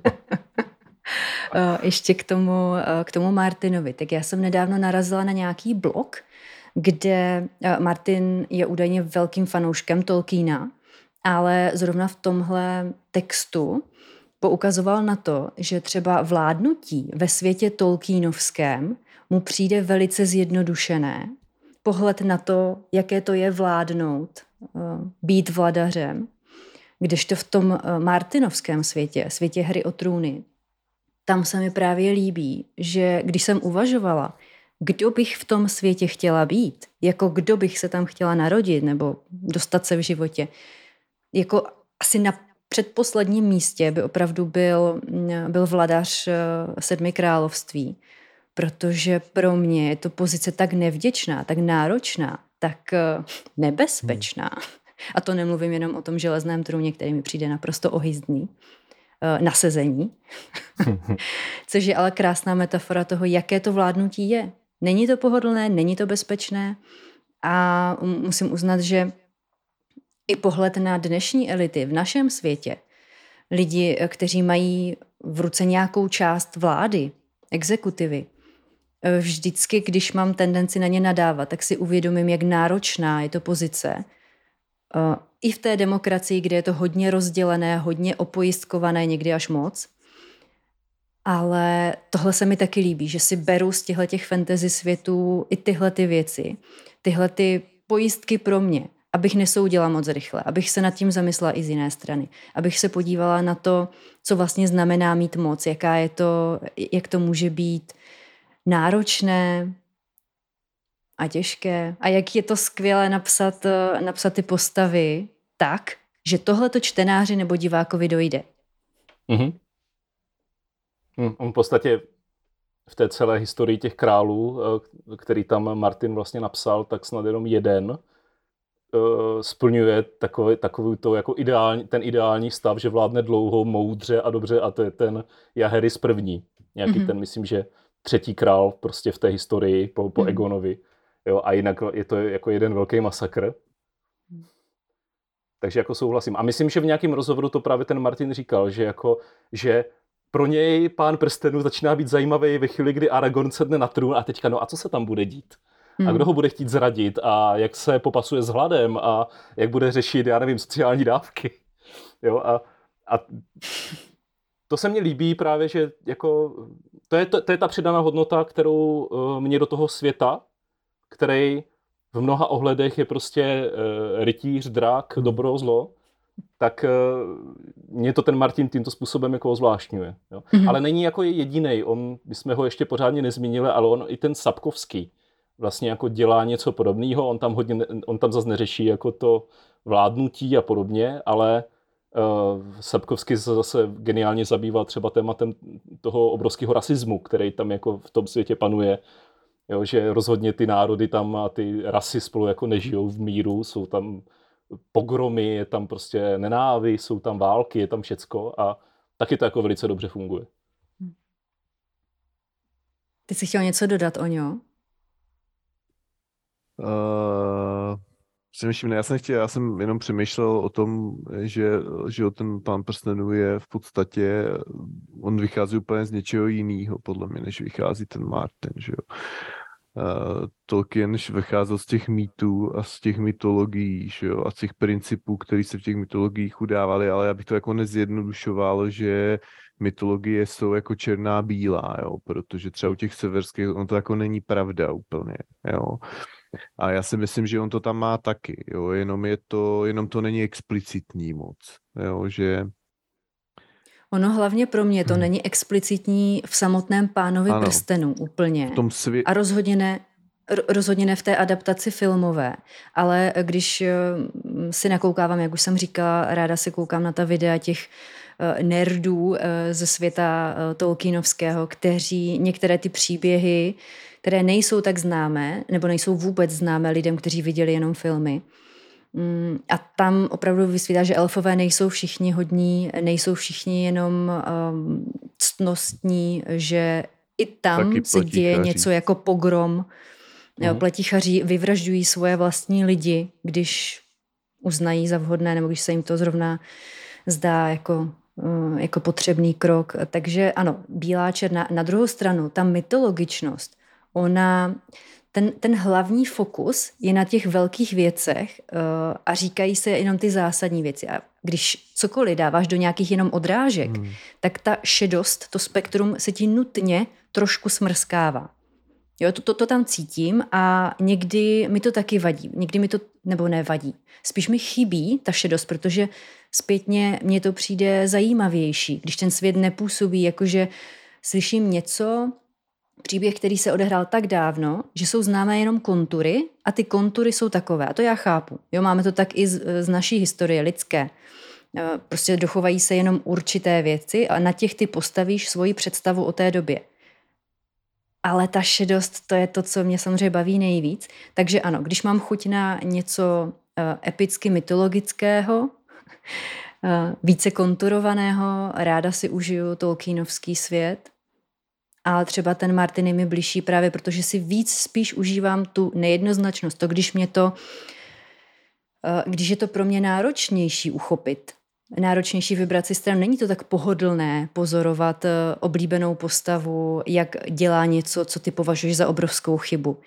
Není jednoduché dívat se na postavu, které fandíš, jak eh, je vražděna v nějaké jako nespravedlnosti. Za, za, mě, za mě, jako já bych si pustil buď hru o trůny, anebo Pána prstenu podle toho, jestli chci ten den jako víc polechtat dojímání anebo cynismus. Mhm. No... Jo, protože když si chci zabrečet, tak si pustím Pána prstenů, ne hru já, já, já si myslím, že to je o tom, že eh, jako člověk v té mytologii jako potřebuje, protože pro mě to je takový archetyp eh, toho, že si, toho, že sednutí, sedneš si k tomu ohni a vyprávíš si jako příběhy. Jo, a neumím si představit, že bych tam vyprávěl hru o trůny, jako jo. jo, jo. Já teda jako ne, no. jo. A já si myslím, že to je mimochodem i stejný důvod, proč uh, jsou třeba jako tak populární pak jako dneska ty Marvelovky a tohle, protože jako za, za mě, ale to je, to je to též. To je vlastně jako mytologie, jenom je to převlečený vlastně do uh, jinýho. Do těsných plaveček, myslíš, do těsných s pláštíkem. A já to vlastně jako chápu, protože já se jako uvědomu, proto to tolik lidí sleduje, proto to má tolik lidí rádo, protože to prostě funguje. Jo. Na většinu lidí to hmm. prostě a jednoduše funguje a je to v pořádku. Jo. A sám, mě samotnému to kolikrát jako vyhovuje uh, se tomu od, po, po, oddat, když to tak řeknu. Jo. Že ne vždycky chci sledovat, já mám jako po, pocit trošku obecně, že dneska to možná odbíhám, ale, nebo to je mi určitě odbíhám, ale že takový to, že je hodně tam voda jako libování si v těch komplexně složitých příbězích, a já se přiznám, že občas narážím na to, že mě to jako obecně unavuje už. Že jako chci zpátky něco, co je jako jednoduchý. Jo, co je prostě elegantní, jednoduchý, čistý jako vyprávění.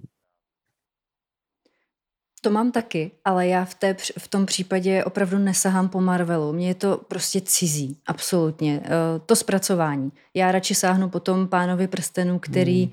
podle mě je velmi lineární.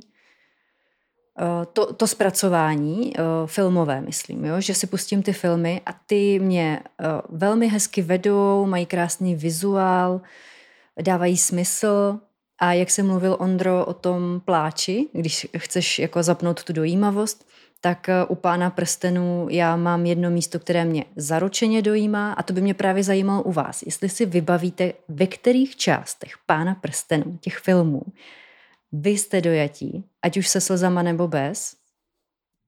Mm-hmm. Takových, a já pak řeknu ten svůj. Takových míst je víc. Mm-hmm. Si můžu Super. začít? Mm-hmm. No, je toho jako hodně, entí pochod. Mm-hmm. Mm, na... Sakra, hned prvním pokusem si sestřelil můj nejdojímavější no, protože to moment. prostě, to prostě funguje. Já mám ještě strašně rád příjezd Gandalfa do Hlomova žlebu. Mm. Jo, tam, tam si myslím, že Jackson tam mě vždycky naštve, protože on to střihne moc brzo. Jo, zase na, te, na, na ty enty, jo, ale tam už, tam už je rubačka, to už je jako zase tak to, ale, mm-hmm. jo, ale tohle určitě jako potom v podstatě jako celý setkání společenstva úplně na konci, jak se tam Frodo probudí v té posteli a všichni se tam začnou jako mlátit pouštářama, na mě to prostě funguje. A pro mě je totálně top moment, tak je vlastně to, od, od, to loučení s Frodem. Mm. Úplně, úplně jako na, na, kon, na konci, eh, když se rozhodne, že taky odpluje. Jo, a, a, to, a te, te, ten, a ten, ten sám, ten, ten tam pro mě dělá to, protože já teď si nespomínám, jak se ten herec jmenuje, kdo hrál Sema. Jo, to už si taky nevybavím. Ale, ale on umí dokonale jako brečet. On se umí tvářit dokonale jako útrpně. Ono to prostě funguje.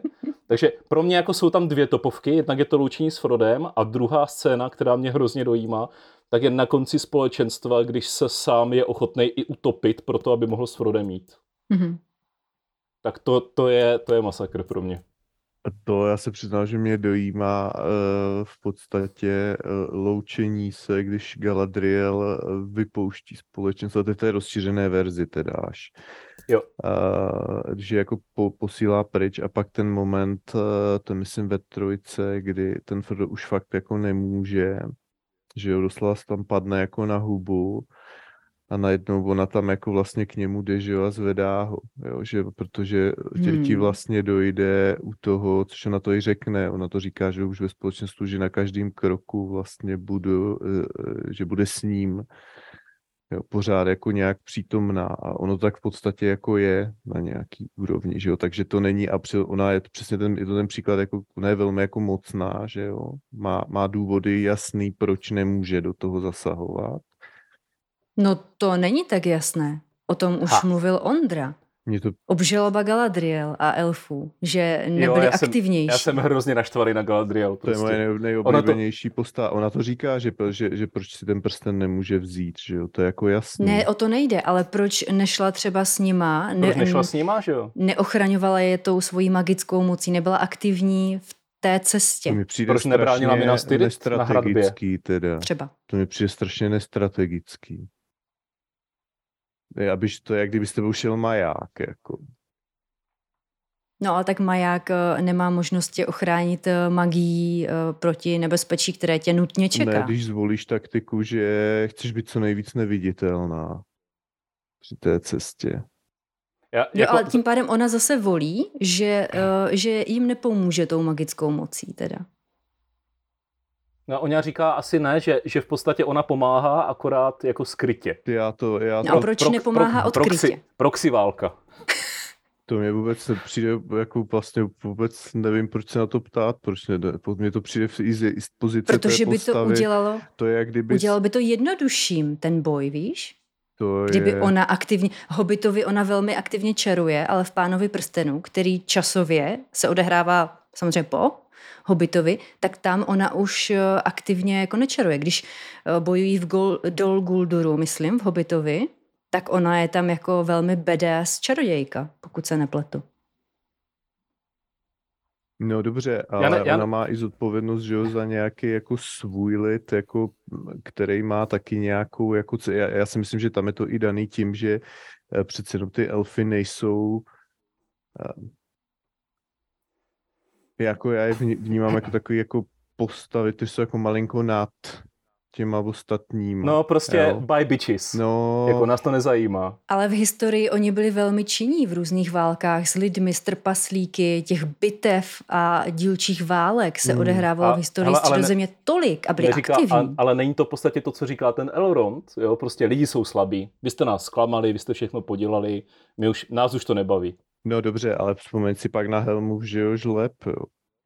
No tak nakonec se nechal ukecat, že jo, ale protože viděl, že mu umírá Arven pod rukama. No, ale jasně, jasně. Jo, v podstatě, v podstatě Elrond koná, koná jenom proto za mě, že Arven jako ho vyfákla s tím někam odjet a přežít, ale rozhodla se, že tam zůstane. On věděl, že ona v tom případě umře, ne? No a mně přesně to, to, to, to jako tyhle věci, mně přijdou, že to je právě velmi jako, že bych řekl jako realistický pojetí toho, jak by to bylo, že jo. Taky když budeš mít nějakou válku, jako v naší realitě, tak uh, asi tam nepošleš prezidenta do první no, linie. No hele, ale mně to fakt jakoby připadá, jako že prostě já tady, kdyby tady teďka hrozila válka, jak kdybych vám řekl, hele, jako klidně si tady chcípněte, já mám vilu v Karibiku, mm-hmm. takže já si tam můžu kdykoliv odjet. Mm-hmm. Jo, a mě to nezajímá, co se tady bude jako dít. A ona, ne, oni neříkají nikdy, ani ona neříká, že ji nezajímá, co se bude dít, že jo. To tam, tam ten nezájem To není. neříká, ale podle, mě, ale podle mě se tak, tak trošku jako chovají, ti elfové. Hmm. Proto prostě, jo, že jakoby, když si veme, že Galadriel je fakt jako jedna z mála postav, která je schopna osobně Saurona zabít, jo, je toho teoreticky schopná. Jo? Je otázka, jestli v tu dobu, protože t, uh, tam se furt opakuje, že končí ten věk těch elfů a oni odcházejí hmm. ve velkým a je velká otázka, jestli oni mají dost ještě jako síly tady na ty věci. Jo? To, je, to je jako další věc. Pr- Já na to mám svoji hmm. hypotézu na ty elfy. Já už jsem mi vlastně Ondrovi eh, jsem jí říkala, právě když jsme se přeli o elfech, o tom, že to nedává smysl mně to vždycky dávalo smysl proto, že jsem vnímala elfy ve středozemi, v tom, eh, kdy to je třetí věk, je, myslím, hmm. pán prstenů, že už eh, jsou opravdu na naprostém konci své existence ve středozemi. Že o, hmm. jednak, že tam žijou už tak dlouho, vybojovali toho tak moc, že uh, ta země už přechází bez jejich přičinění, prostě se to děje nějakými jako jinými cestami, přechází pod moc těch jiných ras, těch lidí, hlavně lidí. Hlavně lidí, no. Jo, tam, tam to i někdo, někdo říká, nastává věk no. lidí, opravdu. Mm, a právě proto, což může souviset i s úbytkem těch sil, uh, zároveň životní motivace, spojenosti s tím světem, který už je, ne že vypuzuje, ale ta jejich síla tam přirozeně slábne. Je čím dál tím těžší udržet i s elfskými prsteny pravděpodobně ta, ta, ta jejich království, nebo hmm. jak se tomu dá říct, prostě ten lorienský, že jo, roklinkovský. Vidíme, že to eh, že to věčné jaro hmm.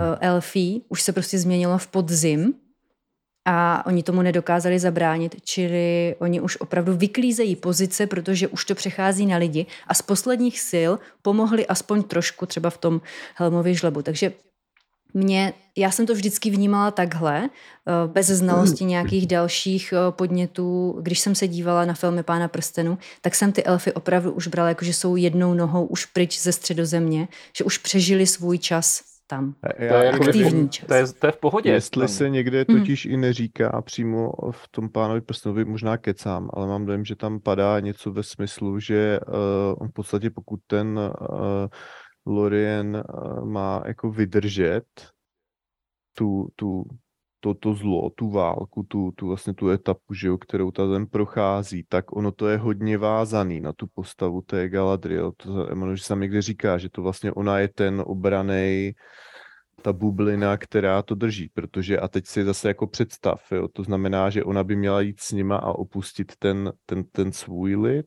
jako a, a nechat ho nebráněný vlastně, nebo hmm. že já si myslím, že to je přesně ten problém, postavy, která má jako, která vlastně není plochá, je, je má, má eh, velkou jako zodpovědnost za nějaký vlastní lidi, zároveň by ráda pomohla někomu dalšímu, ale musí prostě volit mezi těma volba, má, má, musí prostě volit.